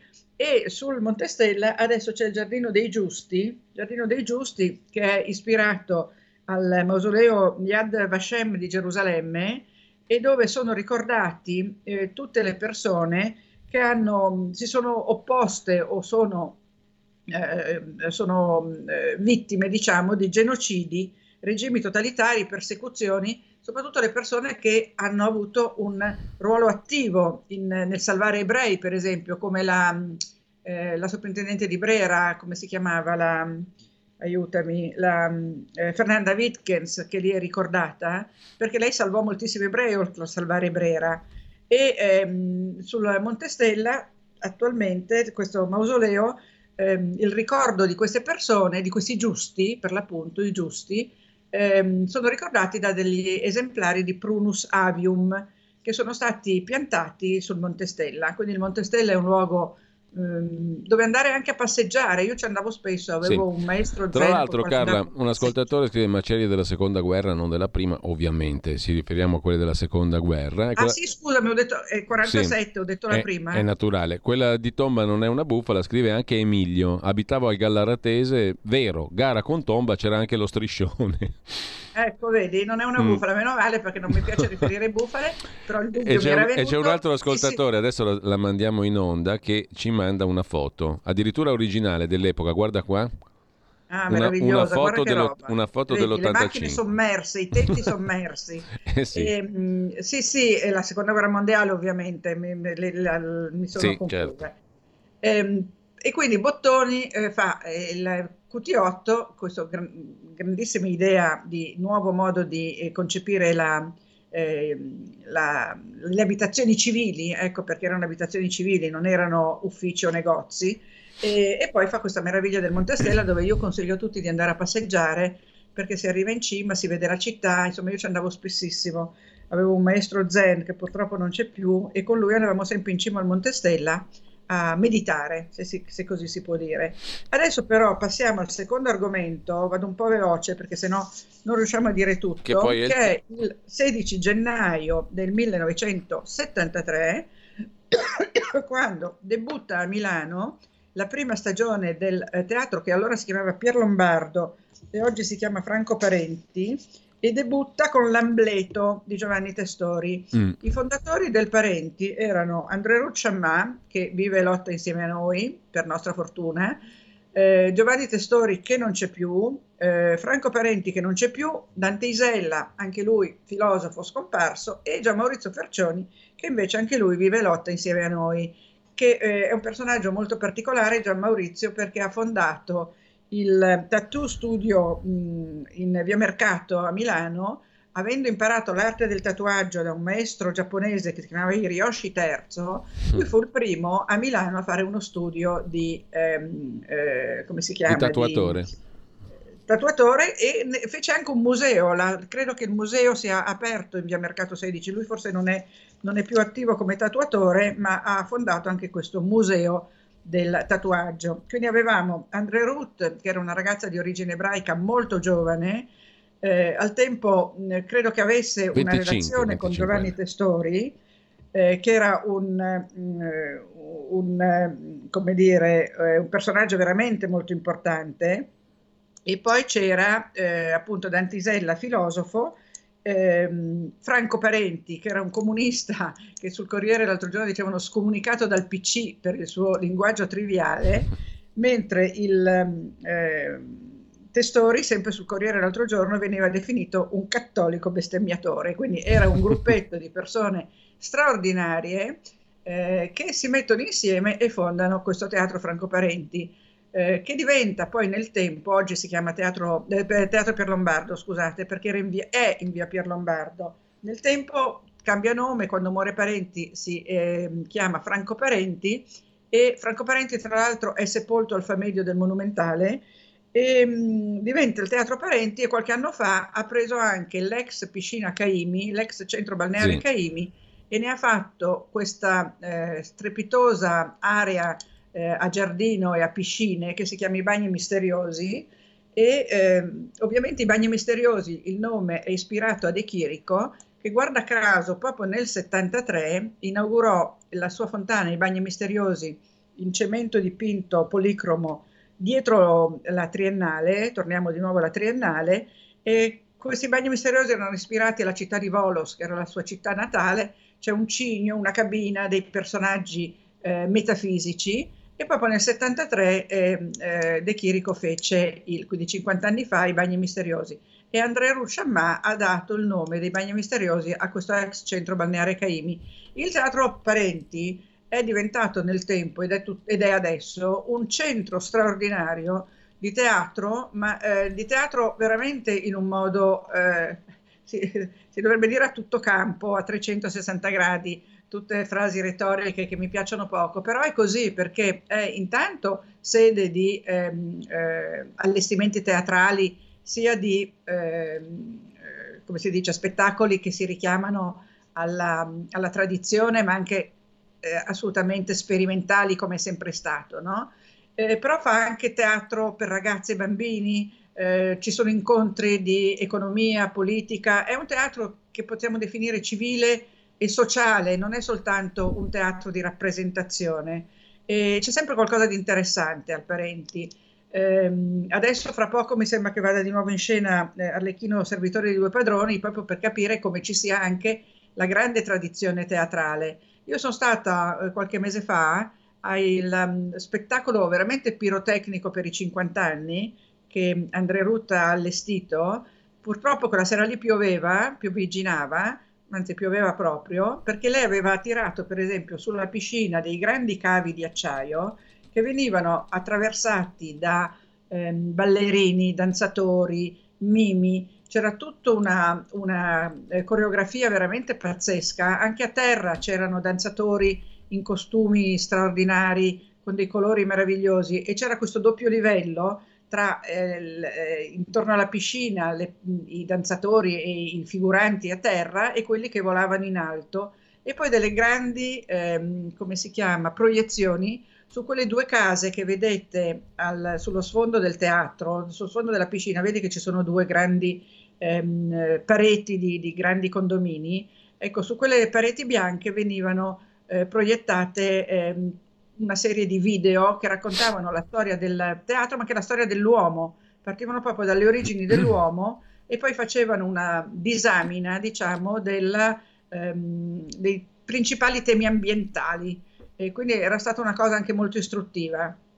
E quindi io credo che a Andrea Rucciamà e agli, agli altri fondatori dobbiamo veramente tutti tanto come Milano, perché se c'è un luogo a Milano dove eh, veramente si può andare a cercare impegno, cultura, arte, musica. Tra l'altro anche il figlio di André, che si chiama Vogel, eh, mi sembra Roberto, ma non mi ricordo il nome proprio, eh, è regista, perché Andrea Ruth poi avuto, si è sposata con ehm, il eh, dottor Vogel, che era un personaggio anche lui molto interessante, perché eh, Vogel era un dentista e fu tra i primi a portare dall'America tutto il discorso della prevenzione, della cura dei denti in un modo molto ehm, eh, moderno, molto d'avanguardia, e fu il primo a fondare al San Paolo un ehm, reparto per gli indigenti che potessero curarsi i denti, anche le persone eh, in difficoltà economica perché sappiamo che la cura dei denti è fuori da qualsiasi sistema assistenziale.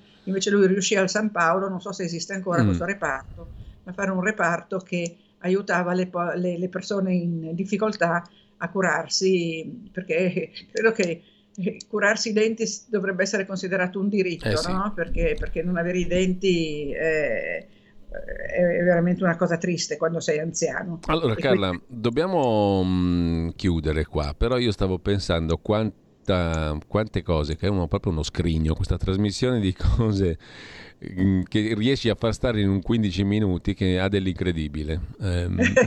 Ha Sì, fare delle dell'in- galoppate, poi ogni tanto appunto mi impapino confondendo una guerra con l'altra.